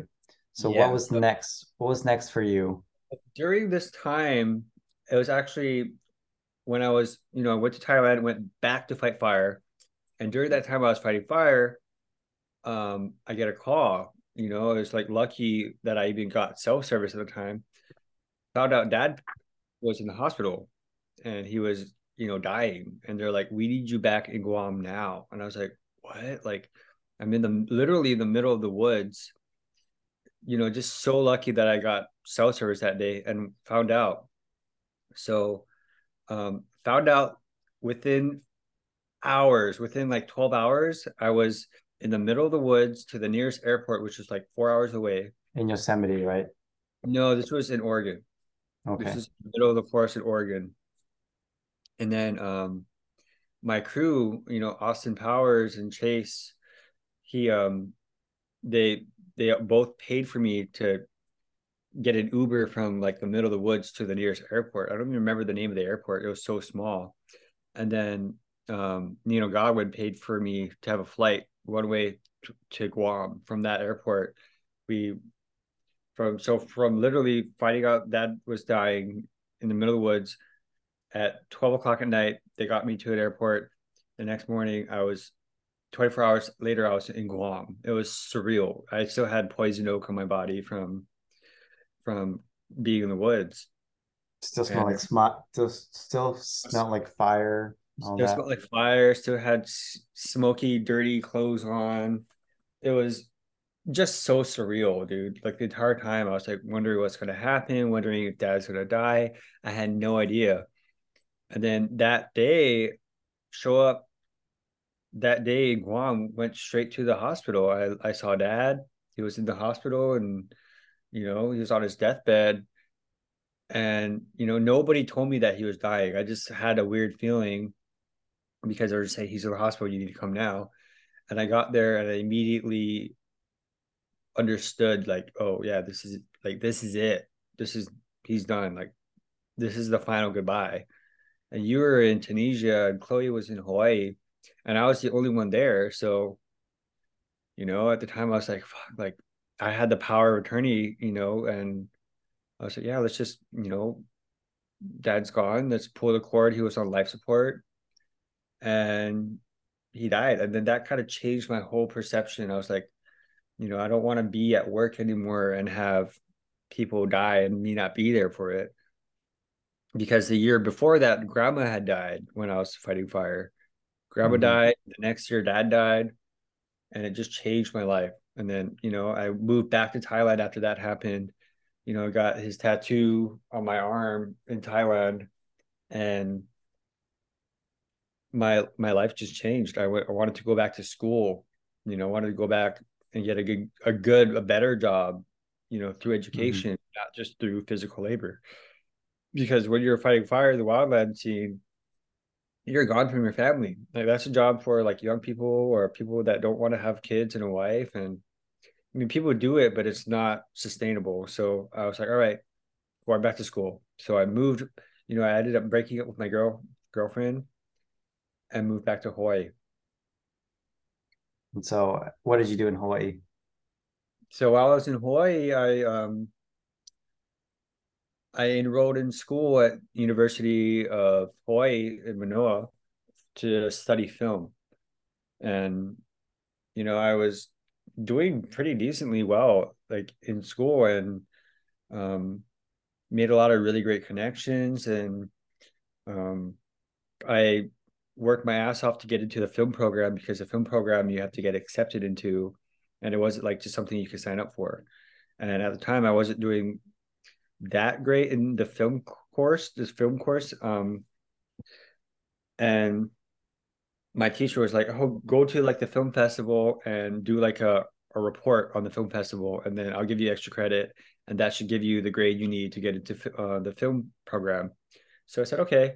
So i got to the film festival and spoke to the ceo of the film festival and i was like hey like i want a job and like they you know i just kind of spoke to them and eventually I like asked them if I could have a job and they're like yes of course like you, we need you in the Honolulu Film Festival and I ended up getting an internship with them so Wow, I had no got idea. into, got into the film program got this incredible internship with the Honolulu International Film Festival and you know there's all these directors and movie producers coming in from like Korea and Japan and China and all over the place for this international film festival. And I was able to land an internship with them. And I was like, all right, like this is sweet. Like this is a, a good gig. And um yeah, just and then um my, the next year I was just studying and I remember like having to pay all this money for this job and or for this for this degree and i was like working as a bartender at at this um bar in near the school and i was also working as a uh, a deckhand with this uh, sailing company this tourism company and i was also working as a plumber. So it was just like full-time school three jobs. It was just super hard you know like it was too much on my plate and i was like you know staying up like 18 hours a day trying to just make everything work. And i was just like i can't do it anymore. And i don't want to use all this money and spend all this money on this degree. And essentially i just decided that i didn't want the degree anymore. I just Mhm. I was, why am i spending all this time and money for a degree that i won't even really use you know? Like part of the assignments was for me to watch movies and i can't even sit down to watch a tv show most of the time so how are you going to study film if you can't even sit down to watch a movie you know like i'm super like you know i just want to work with my Action hands. right? yeah i'm just you know i'm just wanting to use my hands and work with my hands and i was just like this is not it for me right now maybe later but not right now Mhm. so yeah i, I dropped out of school and i tried i tried so hard to stay in school and i was like yeah this is not for me dropped out. And then i started working as a plumber with uncle mark for like almost two years. You know i learned a lot about plumbing. I became an apprentice. I learned a lot about tools learned a lot about construction in general.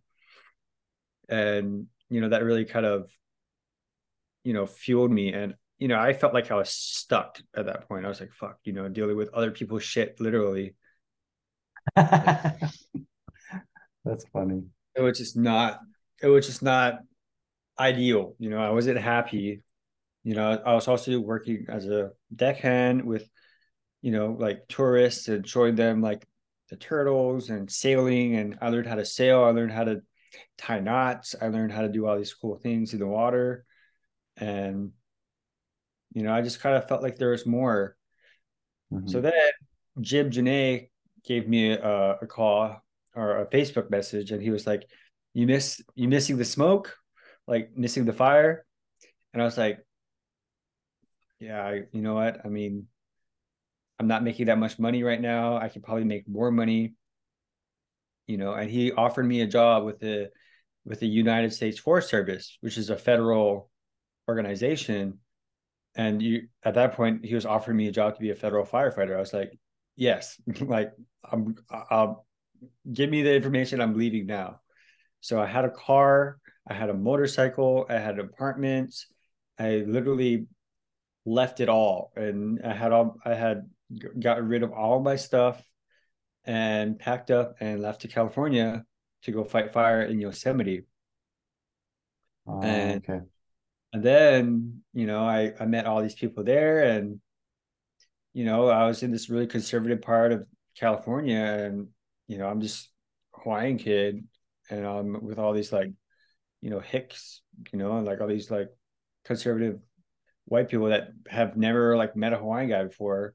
And they're like not the nicest to me. You know they're super you know the the culture with firefighting is like there's a lot of hazing there's a lot of like talking down to each other and that's like their way of you know being accepted into a group. being accepted into a group right Yeah. so they gave me the shittiest jobs i was packing the heaviest shit um and they were just breaking me down and like literally i'm working and they're like this is a man's job and just trying to like mentally break me and i was like just smiling at them t- the entire time like dude you're not gonna fucking you're not gonna break me because i'm Okay. been through Through way worse than this, dude. Like, good luck. And I ended up earning my respect and earning my stripes because I just wouldn't give up and I wouldn't, I wouldn't take no for an answer. I would just work my ass off. And there's one day where they're like, okay, you're gonna take. They gave me the shittiest jobs. Like one of the jobs was holding the extra water for the crew. That was my job. I was the fucking water boy. And I had to hold 50 pounds of water on my back with like a axe in my hand, and the, the water is like a QB. They call it a QB, and that thing is like, uh, what is it like? It's like 50 pounds, so it's like maybe 10 gallons or something of water, eight gallons of water. And um I'm hiking with it with like all this weight with the 45 pound pack on, 50 pounds of water, my own tool, my gear. It's just horrible. And after that day, they're like, yeah, you earn your stripes. And then I got more respect because I'm carrying literally the heaviest weight out of the whole group. Mm-hmm. And I'm keeping up with them, you know? And so after your first, after that season as a, um, as a federal firefighter, what's next? After that, I, you know, I, I, I do the season, um, and then I moved to Florida and then I pursued my life with Phoebe. And you know, I I had this goal. Who I'm is Phoebe? Go, Phoebe, my was my girlfriend at the time, my wife now. Um, and I was like, all right, I'm gonna go work in California, try to make some money for an engagement ring. And I was like, I'm gonna marry this girl. And I got enough money to save up for a ring and I did. I eventually proposed to her and you know, so going back though, I went to Florida, completely changed my life. You know, moved to a new place, new people, new community, new. I didn't know anyone here, you know, and and now I'm like starting this EMT program, and I have no medical knowledge at all. I have, you know, no, really nothing, and I'm starting as an EMT and trying to learn some medical stuff, and it's just like brutal. And I'm doing it online because it's during COVID. And usually it takes people three to four months, maybe six months, but it took me eight months to to get this certification because you know I failed the test the first time. So then I sat down and I was like, all right, I need to really study. So I took two months to study even more. And then I finally passed the test.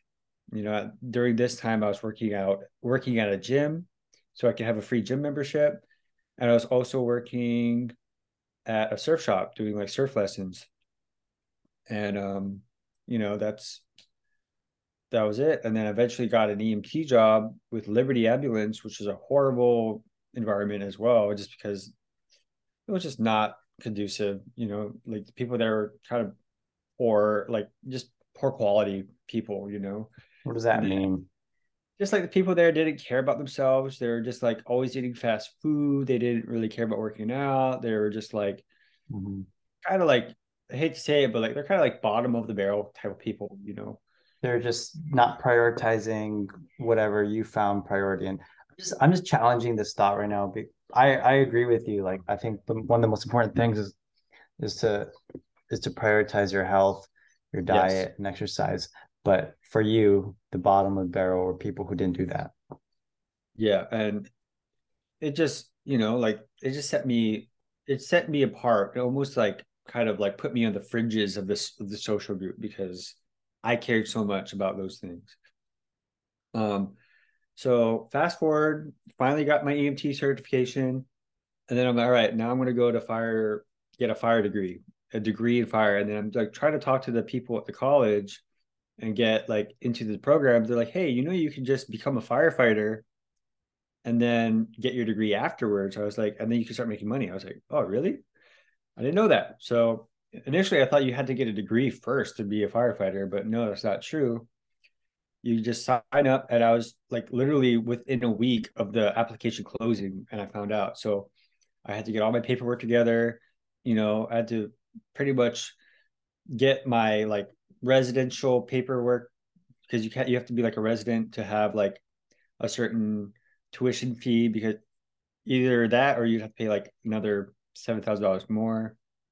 So I was trying to get all this paperwork done, all these medical physicals done, and I was so blessed because I was able to do it in such a short amount of time that I got into the program, and then I started fire school and then you know mm-hmm. that was nine months of my life and fire school was cool you know the, the people there were like they didn't like me at first the people in fire the fire academy didn't like me because i was you know i was super like rambunctious and I was very like outgoing, you know, I was kind of outspoken. And in this area, people are like trying to be quiet. They're trying to be like, you know, like submissive. And I was just like not that. You know, the first day of class, I was very, you know, talkative and talking to everybody, just super like aloha, Mr. Aloha. And I was made fun of that. And people were like making fun of me. So they, you know, even the instructors were like kind of jerks towards me. And I was like, all right, well, um, now I have to fucking put my head down, shut up and work and show these people who the fuck I am. Right. So now I'm like, I have a fire to my ass because all these people are making fun of me. All these people are, you know, talking down on me. And nobody wanted to like be my group. Like I was always like the last pick, you know. I was like one of the only, I was literally the only brown guy in the class, in my graduating class. I was, everybody else was like white, maybe one or two black people. Mhm. Everybody else was white. So, um, you know, I felt not only did I feel different on the outside, but people are treating me different, including the instructors. So, you know, I would show up to class, you know, class started at seven. I would show up at 5:30 and work out. And I made it a point so that people would see me working out before class and I would run past their cars. They would be sitting in their cars in the parking lot. And I'm just getting jacked, dude. I'm just like working out, running, doing pull-ups before class. And then meanwhile, we're doing more workouts during class, you know? So this is Mhm. my warm-up. And my warm-up's already before people even got out of bed. So Taking souls Thank- again. taking souls, dude, ment- mentally taking souls. And then, you know, we would do our workout in class with the whole class. And then, and then I'm doing push-ups while these guys are tired. I'm doing pull-ups while these guys are tired. You know, I'm getting like a barbell with 45 pound weights and like doing squats with it while these guys are sitting down in the shade. Because these guys wrote me off in the beginning and it pissed me off. So, you know, I'm trying to show like these guys like I don't fuck around, you know. I mean, I fuck around and I'm Mr. Aloha, but when it comes down to it, I have a switch, you know, like that wrestler switch. You know, one mm-hmm. you and me are brothers, we're friends, but once you step on the mat, you need to have that switch turn it on, and now we're competitors. So I took that mentality and applied it, and um, Everywhere, it seems like. everywhere, literally everywhere, because that's all I knew. And you know, people noticed, but they never gave me that like acknowledgement. They never really no like, one no one's going to give you that acknowledgement that's because people don't like when you're when they feel outworked because you're beating them Yeah, and it's funny because you know I remember this girl Jessie. She was like, "What was she saying?" She was like, "Oh, you're so, um, like you're like a show off, or like you're like, what did she say?" She's like, "You're like," she was basically just kind of putting me down for working hard, you know, and she was like pretty much making fun of me for it, and it, that just fueled me even more, you know, to keep going and keep working out hard,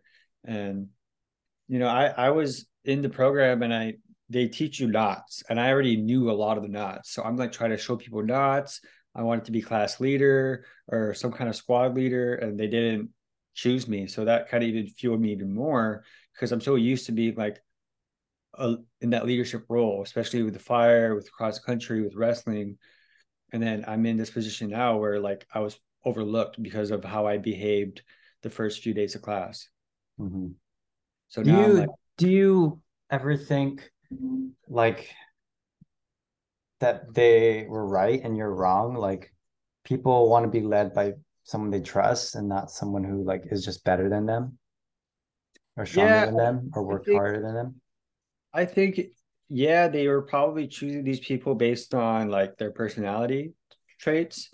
And I was, you know, right off the bat, I was just super talkative and silly. And I was just, you know, I came from a place where I've been fighting fire for years and I was already a federal firefighter. And I was like, you know what? I've already put in my time working like this. I'm going to just show up and just kind of be my authentic self. And it really truly wasn't appreciated because you know they want you to show up and be like submissive and super quiet and i was just like that wasn't me Mm.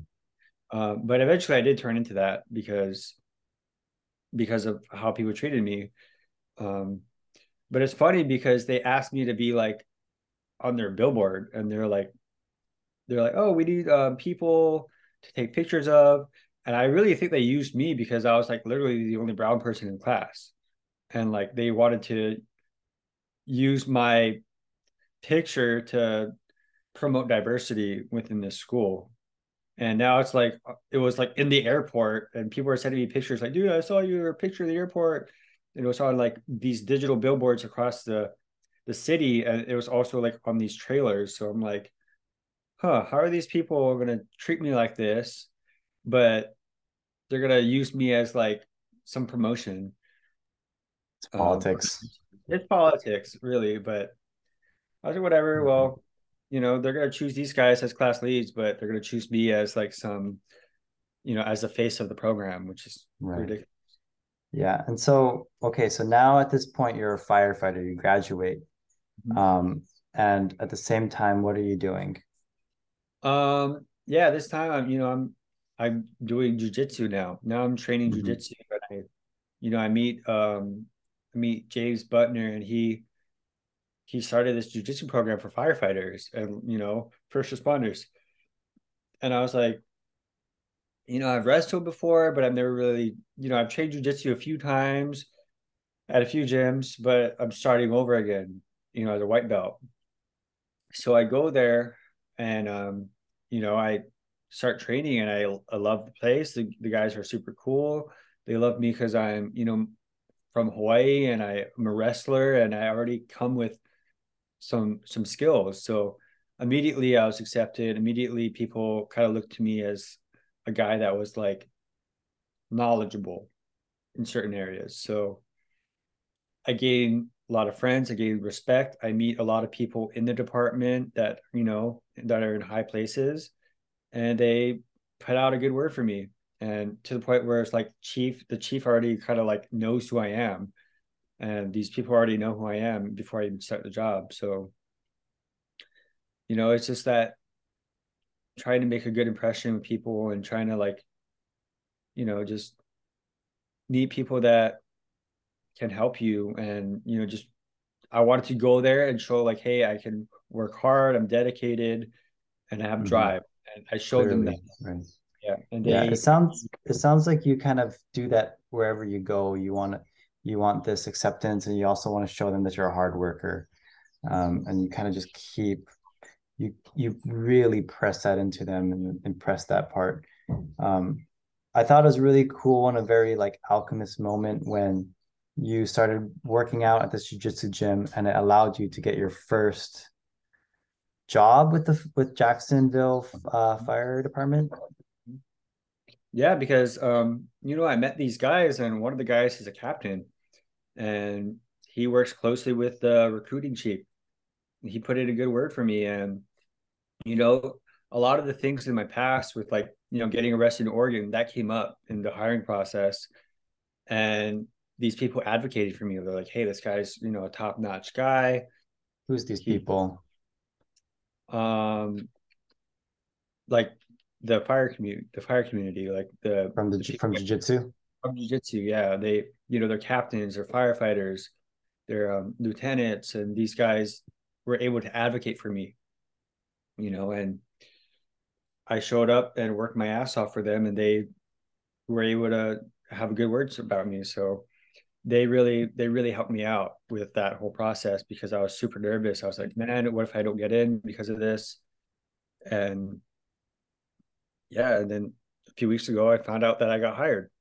You know, congratulations, man! It's, it's super awesome to hear. And remember, you told me you got in, and like I wasn't very like happy, like because I like knew, you know, I knew you're gonna get in. Like it wasn't something for me. I'm like, oh, I'm so relieved. Like it just, I just knew that that was something that was that was in your um in your cards. Um, and you know, yeah, it took me like you know a couple years to get it. And before that, I've I've been dreaming about being in the fire department in Honolulu for a lot the longest time. You know, so I've been wanting to do structure firefighting for four years now. Mm-hmm. Well, nonetheless, I was I was proud of you for sure. I just I just like wasn't surprised that you got in. Um, so what are your what are your goals going forward?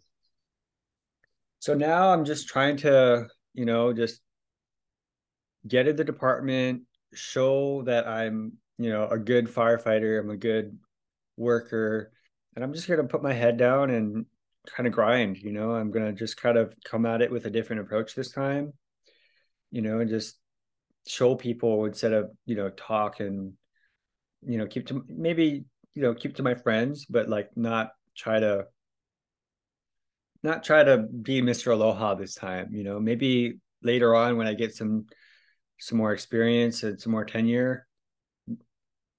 But right now, I'm just gonna focus on working hard and you know training, getting my body strong, getting my body uh, ready to undergo this super stressful um, period because recruit school is very physical. It's like 12 weeks, 13 weeks.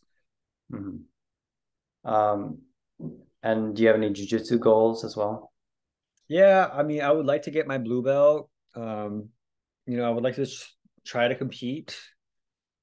Um, yeah, I just want to get better, bet better at jujitsu in general.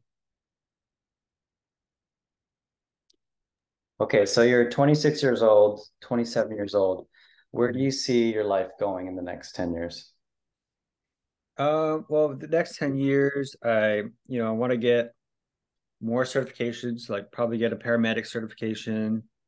Um, you know, want to get some more, you know, more money, try to save up money to try to probably move out to Hawaii. Um, maybe start a family, uh, maybe mm-hmm. start a business. Um, and you know, just try to start making a life, making some good foundations for myself. Um, you know, try to stay healthy, try to stay in shape, try, try to keep my relationships good. So it's kind of so for anyone, I guess for yourself, what would what advice would you have given yourself, you know, when you were, you know, at the at the lowest of your lows, you're, you know, you're you're homeless, you're you know, you're broke, you're working at Starbucks, you're eating expired food um, out of a crate. What what is something i mean you you really did coach yourself through a lot of that but what what is something that you could boil down and and and give to other people? Um you know i would tell them you know if i were to talk to myself i would tell myself like you know you're in a really tough spot and it's it's not easy but this will be a really good lesson for you and you you'll get stronger from this and just don't give up and just keep chasing your goals.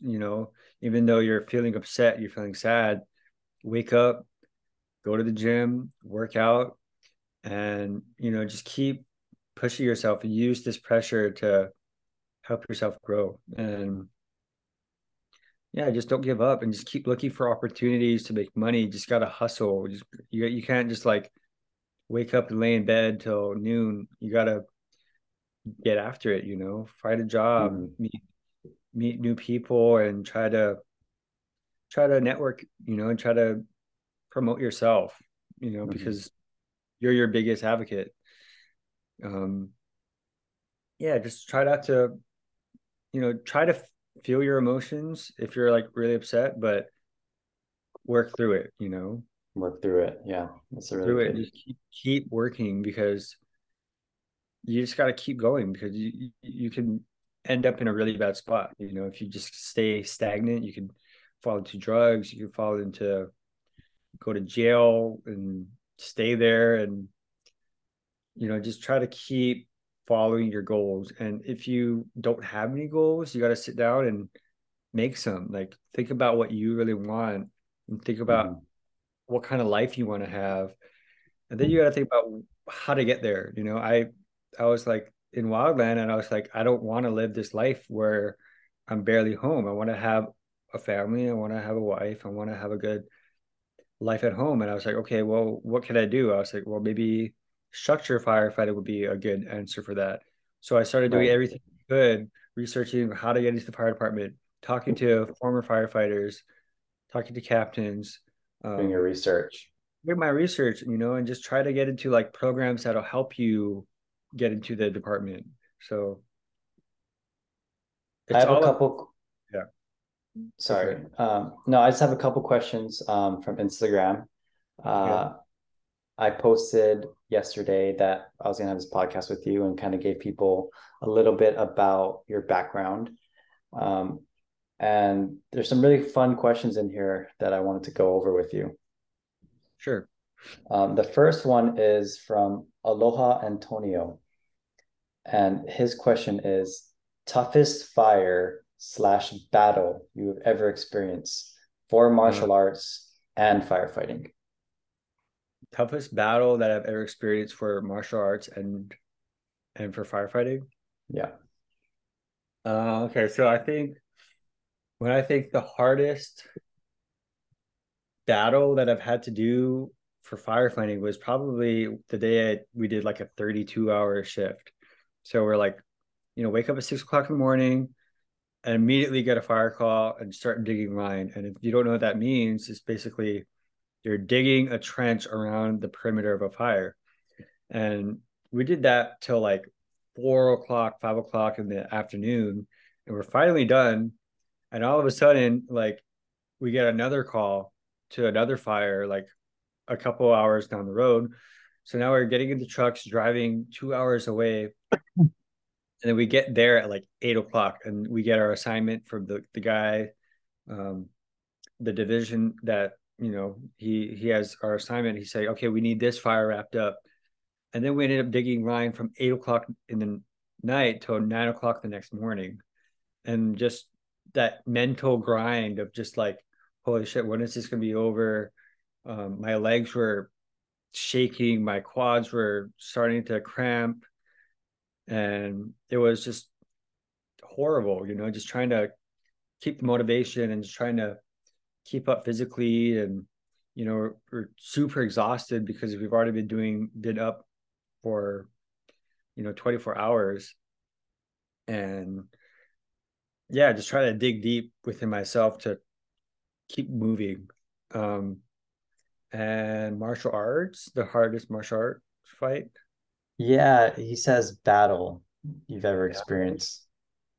I guess that could be any anything fighting or wrestling or jujitsu. Um, well, probably in high school, I'd have like, you know, or college. College probably when I was um at SOU, you know, there's always really good guys, you know, like national champions, state champions, you know, the room was full of champions and I had just walked onto the team and you know, I'm doing well against these guys and um but they're, you know, these guys are just trying to win every single second of the match. You know, they don't want to give away a a few points. They don't want to give away a single point. They want to give away a single position. So, you know, just that grind of practicing every day and you're exhausted and, you know, you're cutting weight, just practicing it alone was just tough. You know, it was Mhm. never easy to go in there after you've worked out in the morning at five o'clock and then going to practice at three o'clock to try to like beat people Right. against their own will, you know? Next question from Aloha Antonio again, which is what is the key to happiness? Uh, key to happiness. I think the key to happiness, in my opinion, is just having something to work towards because I found that whenever I worked towards something, I felt productive. I felt like I was doing something for myself. And in in that I was happy, you know, and not necessarily getting that goal. You know, you once you get that goal, you're happy, but then now you're looking for something else. You know, for the longest Mm. time, my biggest goal was become a structural firefighter. And everything I did, working out, school was all towards that goal. Now the goal is here. Now I need to figure out another goal. You know, now I need to figure So out it's the pursuit. It's the pursuit of that goal. You know, it's you know that old adage is not about the destination, it's about the journey, and that's Mm. I think that's completely relevant to life. And you know, happiness is a mindset. You know, Right. because you know I've been in all these situations where I was poor and homeless, and you know, reach, you know, I was going for this goal and I was happy, you know, and then I'm in the situation where, you know, like I have a house and a home and, you know, I'm, you know, maybe not as happy or something if I don't have a something to work towards. Mm-hmm. You know, because sometimes you you fall into these pits of depression and you're like, and that's happened while I've had a home and stuff. You know, I'm depressed, and it doesn't really matter. Like I don't think you know having a home or not having a car really matters. It's just doing something that you feel fulfills you with meaning. It's important to you. Yeah, that's super important for me. Yeah. Just having something to work towards. Awesome. That's a great that's a very philosophical, great answer, Triston. I didn't think you'd that was gonna be something that you'd say. Um, next question. He so Aloha Antonio, who was one of my friends that I've met, he's a security guard at the biz at the um at the uh, college that I work at. He he's my friend on Instagram, and we're talking about like t- chasing our dreams and stuff. And he has he's one who's given me three of these really good questions. Um, and this next one is oh, also he was coached at um Leilehua, so he was coached under Coach Corbett, who was our first wrestling coach. So it's kind of crazy. Um, he's like five years younger than us. Uh, next one. If you were given 24 hours and everything was free, what would be the first thing you do? Both of you. First thing I do if everything was free, I would probably travel to all the places that I've never been to. I'd probably go to Europe, mm. Africa, I'd go to Asia, go to like somewhere in the Pacific Islands. You know, I would build something nice. that could yeah. probably, you know, provide for my family, home, or maybe like some kind of gym or some kind of farm. You know, because I'm really into like gardening and stuff. So that's yeah, awesome. I mean, I I don't know what I would do because I feel like if it's not free, it's not worth it sometimes. Mm-hmm. Um, and I was thinking like when I was reading this question, oh, maybe I like get a free ice cream or something. but uh, I was thinking also Everest, like if I could do Everest for free, that would be that would be awesome. But I think for me, if everything was free, I would sign up for some piece of land in Hawaii so yeah. I can have a place yeah. for myself and my family. I like that too. I just honestly I never really thought about it, but if everything was free, I'd yeah, I'd try to get some land. I'd try to build a house somewhere on the beach. You already said your answer. You can't you can't change it now. um, okay, this next one is from Quesadilla. Mm. Uh, she says, she asked, Are you and Dylan are you and Dylan competitive with each other? Uh, I'd say short answer yes. Um, just because we hold each other to a standard, higher standard, right? Like, I'd say if you weren't doing well with the things that you're doing and you're like kind of slacking off, um, I would you know talk to you about it and kind of maybe force you to do better Mm-hmm. Um, and maybe not necessarily competitive. Like we all we both have our respective interests and stuff. So you you know, but definitely for like trying to do something like jujitsu or wrestling, we'd probably be competitive. Right now, mm-hmm. I probably could compete with you in running, you know, long distances. But yeah, I'd say competitive, definitely. Yeah, I think I think competition is a good thing for a lot of ways. Um, yeah, yeah, and I, I I think growing up, I was we were a little more toxically competitive. But that's just mm-hmm. kind of how we were. But as we've grown up now, I think our maturity has really like shown through, and now I think it's a lot more respect and appreciation for what we do, and like a lot more congratulations because we just I think now it's like we both want as we both want to win mm-hmm. versus um how can I get a one up on this person right and I just yeah that's true I just kind of root for you to do well in what your pursuits are that's a great segue, actually. Um, the last question is from Christian Paul. Uh, Hmm. Let me see. I don't know. Do you know Christian Paul? I don't know. Sounds familiar. Let's see. Um, I don't know who this person is. What's up, Christian? He asks, what is something that makes you proud to be a brother to Dylan? What is something that makes me proud? Um, I'd say just your like mentality is something that I could be proud of because, you know, that's the thing that separates you from most people is your like mentality to wake up early, to work out, to look after your health, you know, not to eat processed foods, not to eat processed sugars, refined sugars, not to, you know, just to treat your body well in general. Um, it's funny because a lot of people don't have that.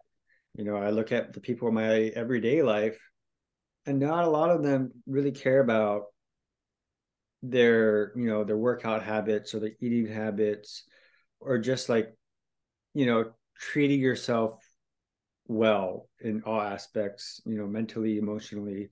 And I think that's one thing that is great about you is you're very um you know, you're very aware of yourself in that way and a lot of people aren't. So that kind of motivates me to be that way as well and just like you know being honest with yourself and honest with other people like you know though like you know say people are going out partying you're like that doesn't serve me. That doesn't serve my goals. That doesn't serve the person i am. So you literally won't attend it based on that you know Mhm. something is not serving your goals you know you're not going to associate with it. And that's you know that's something that is really powerful. And you know even just like your take on cell phone use you know you don't sleep with your cell phone in the room. You're you just try to be more present or you don't use your cell phone until you've done your morning routine which is like something completely different from how most people do you know some a lot of people wake up and that's the first thing they do is like look at their phone Mhm. Yeah, I so even before this podcast, you know, you said you wanted to drink coffee so you can have a productive podcast. And like I was like, okay, what time do you like to drink coffee? Like just being realistic. It's like I like to drink around 10 o'clock. And I was like, okay, I respect that. And I want to have a good podcast with you. But if you want to wake up at 10 o'clock, um, or if you want to have the podcast at 10 o'clock, the podcast for me is gonna be at four o'clock. But I Mhm. cannot be on my phone and I cannot um, talk to you if I'm not fully present and aware of myself. And so I woke up this morning at 2:30, you know, journaled, um, drank water, used the bathroom, um, did, you know, my 50 pull-ups and my sorry, my 50 push-ups and 50, or 10 pull-ups, 10 chin-ups. Then I went for a two-mile run, took a cold shower, drank more water, and then wrote out my notes for this podcast and then had the podcast because that was Mhm. super important to me to give you my best. Um, and yeah, no, thank you. I really appreciate that. yeah no problem Um, Triston, thank you so much. Um, I don't want to sound corny and say mahalo and si Yu'os ma'åse', but but really thank you for coming on to this podcast today. Um, you have such a dynamic story of, you know, um, growing up, and you didn't talk about the part where we grew up, like the five of us, me, mom, dad, you, Chloe, our little sister, we all grew up in the same um, bedroom together, you know, and like that was like our start, you know, and then how how we are like really wanted more from ourselves and being from a um, abusive, like a abusive like um, family and things like that. So um, just seeing your perspective and hearing more about it in a very like intentional way was cool because I actually didn't know a lot of things you're saying. And I thought that would be really hard for me as your twin brother to have a conversation with you. But Mhm. I gleaned a lot of new information and a lot of lot of new lessons that really do inspire me and give you actually I have a lot more respect for you because I didn't know some of these stories.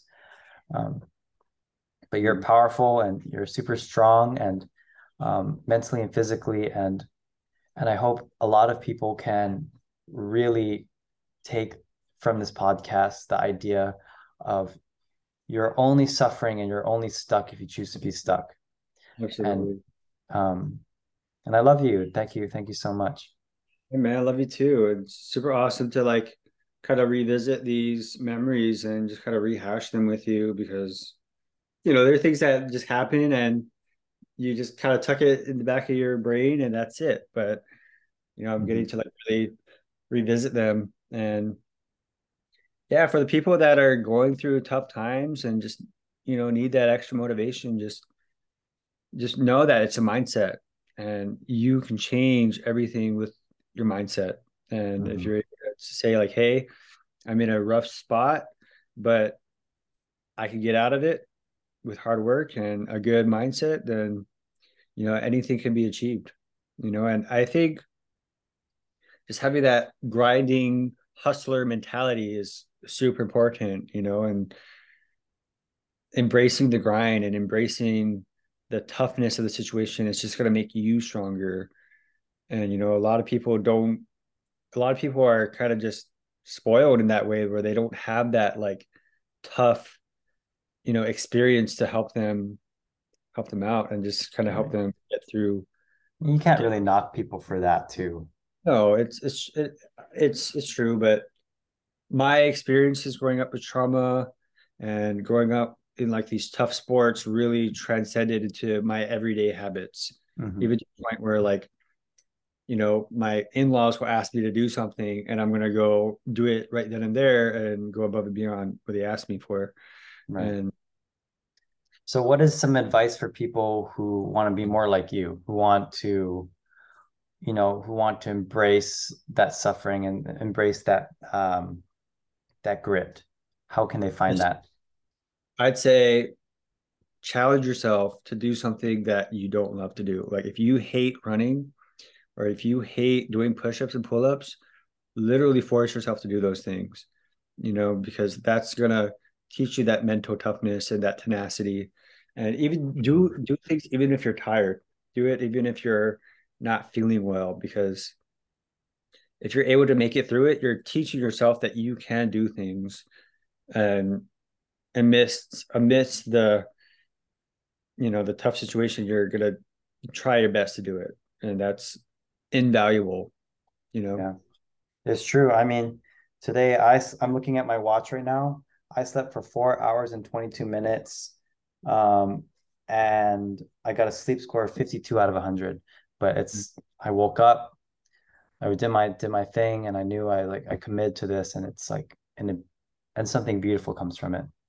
Um, Triston, where can people find you if they want to contact you? um you can probably follow me on instagram uh you know my thing is at trissywissy or you can friend me on facebook Triston Quitugua. yep Awesome, Triston. Um, thank you so much for coming on again. I love you. You're my twin brother, and welcome to the tribe. shoots thank you guys mahalo We gotta go a hundred miles. Start of something bigger than ourselves. 29,000 feet to the top of the world. hey dad diaries Your goals should scare you. If your goals don't make you want to pee a little bit, I'm listening. you're not setting high enough I'm trying goals. to climb Mount Everest, basically. That dives. I love you guys, and keep it real. Tribe vibes every day.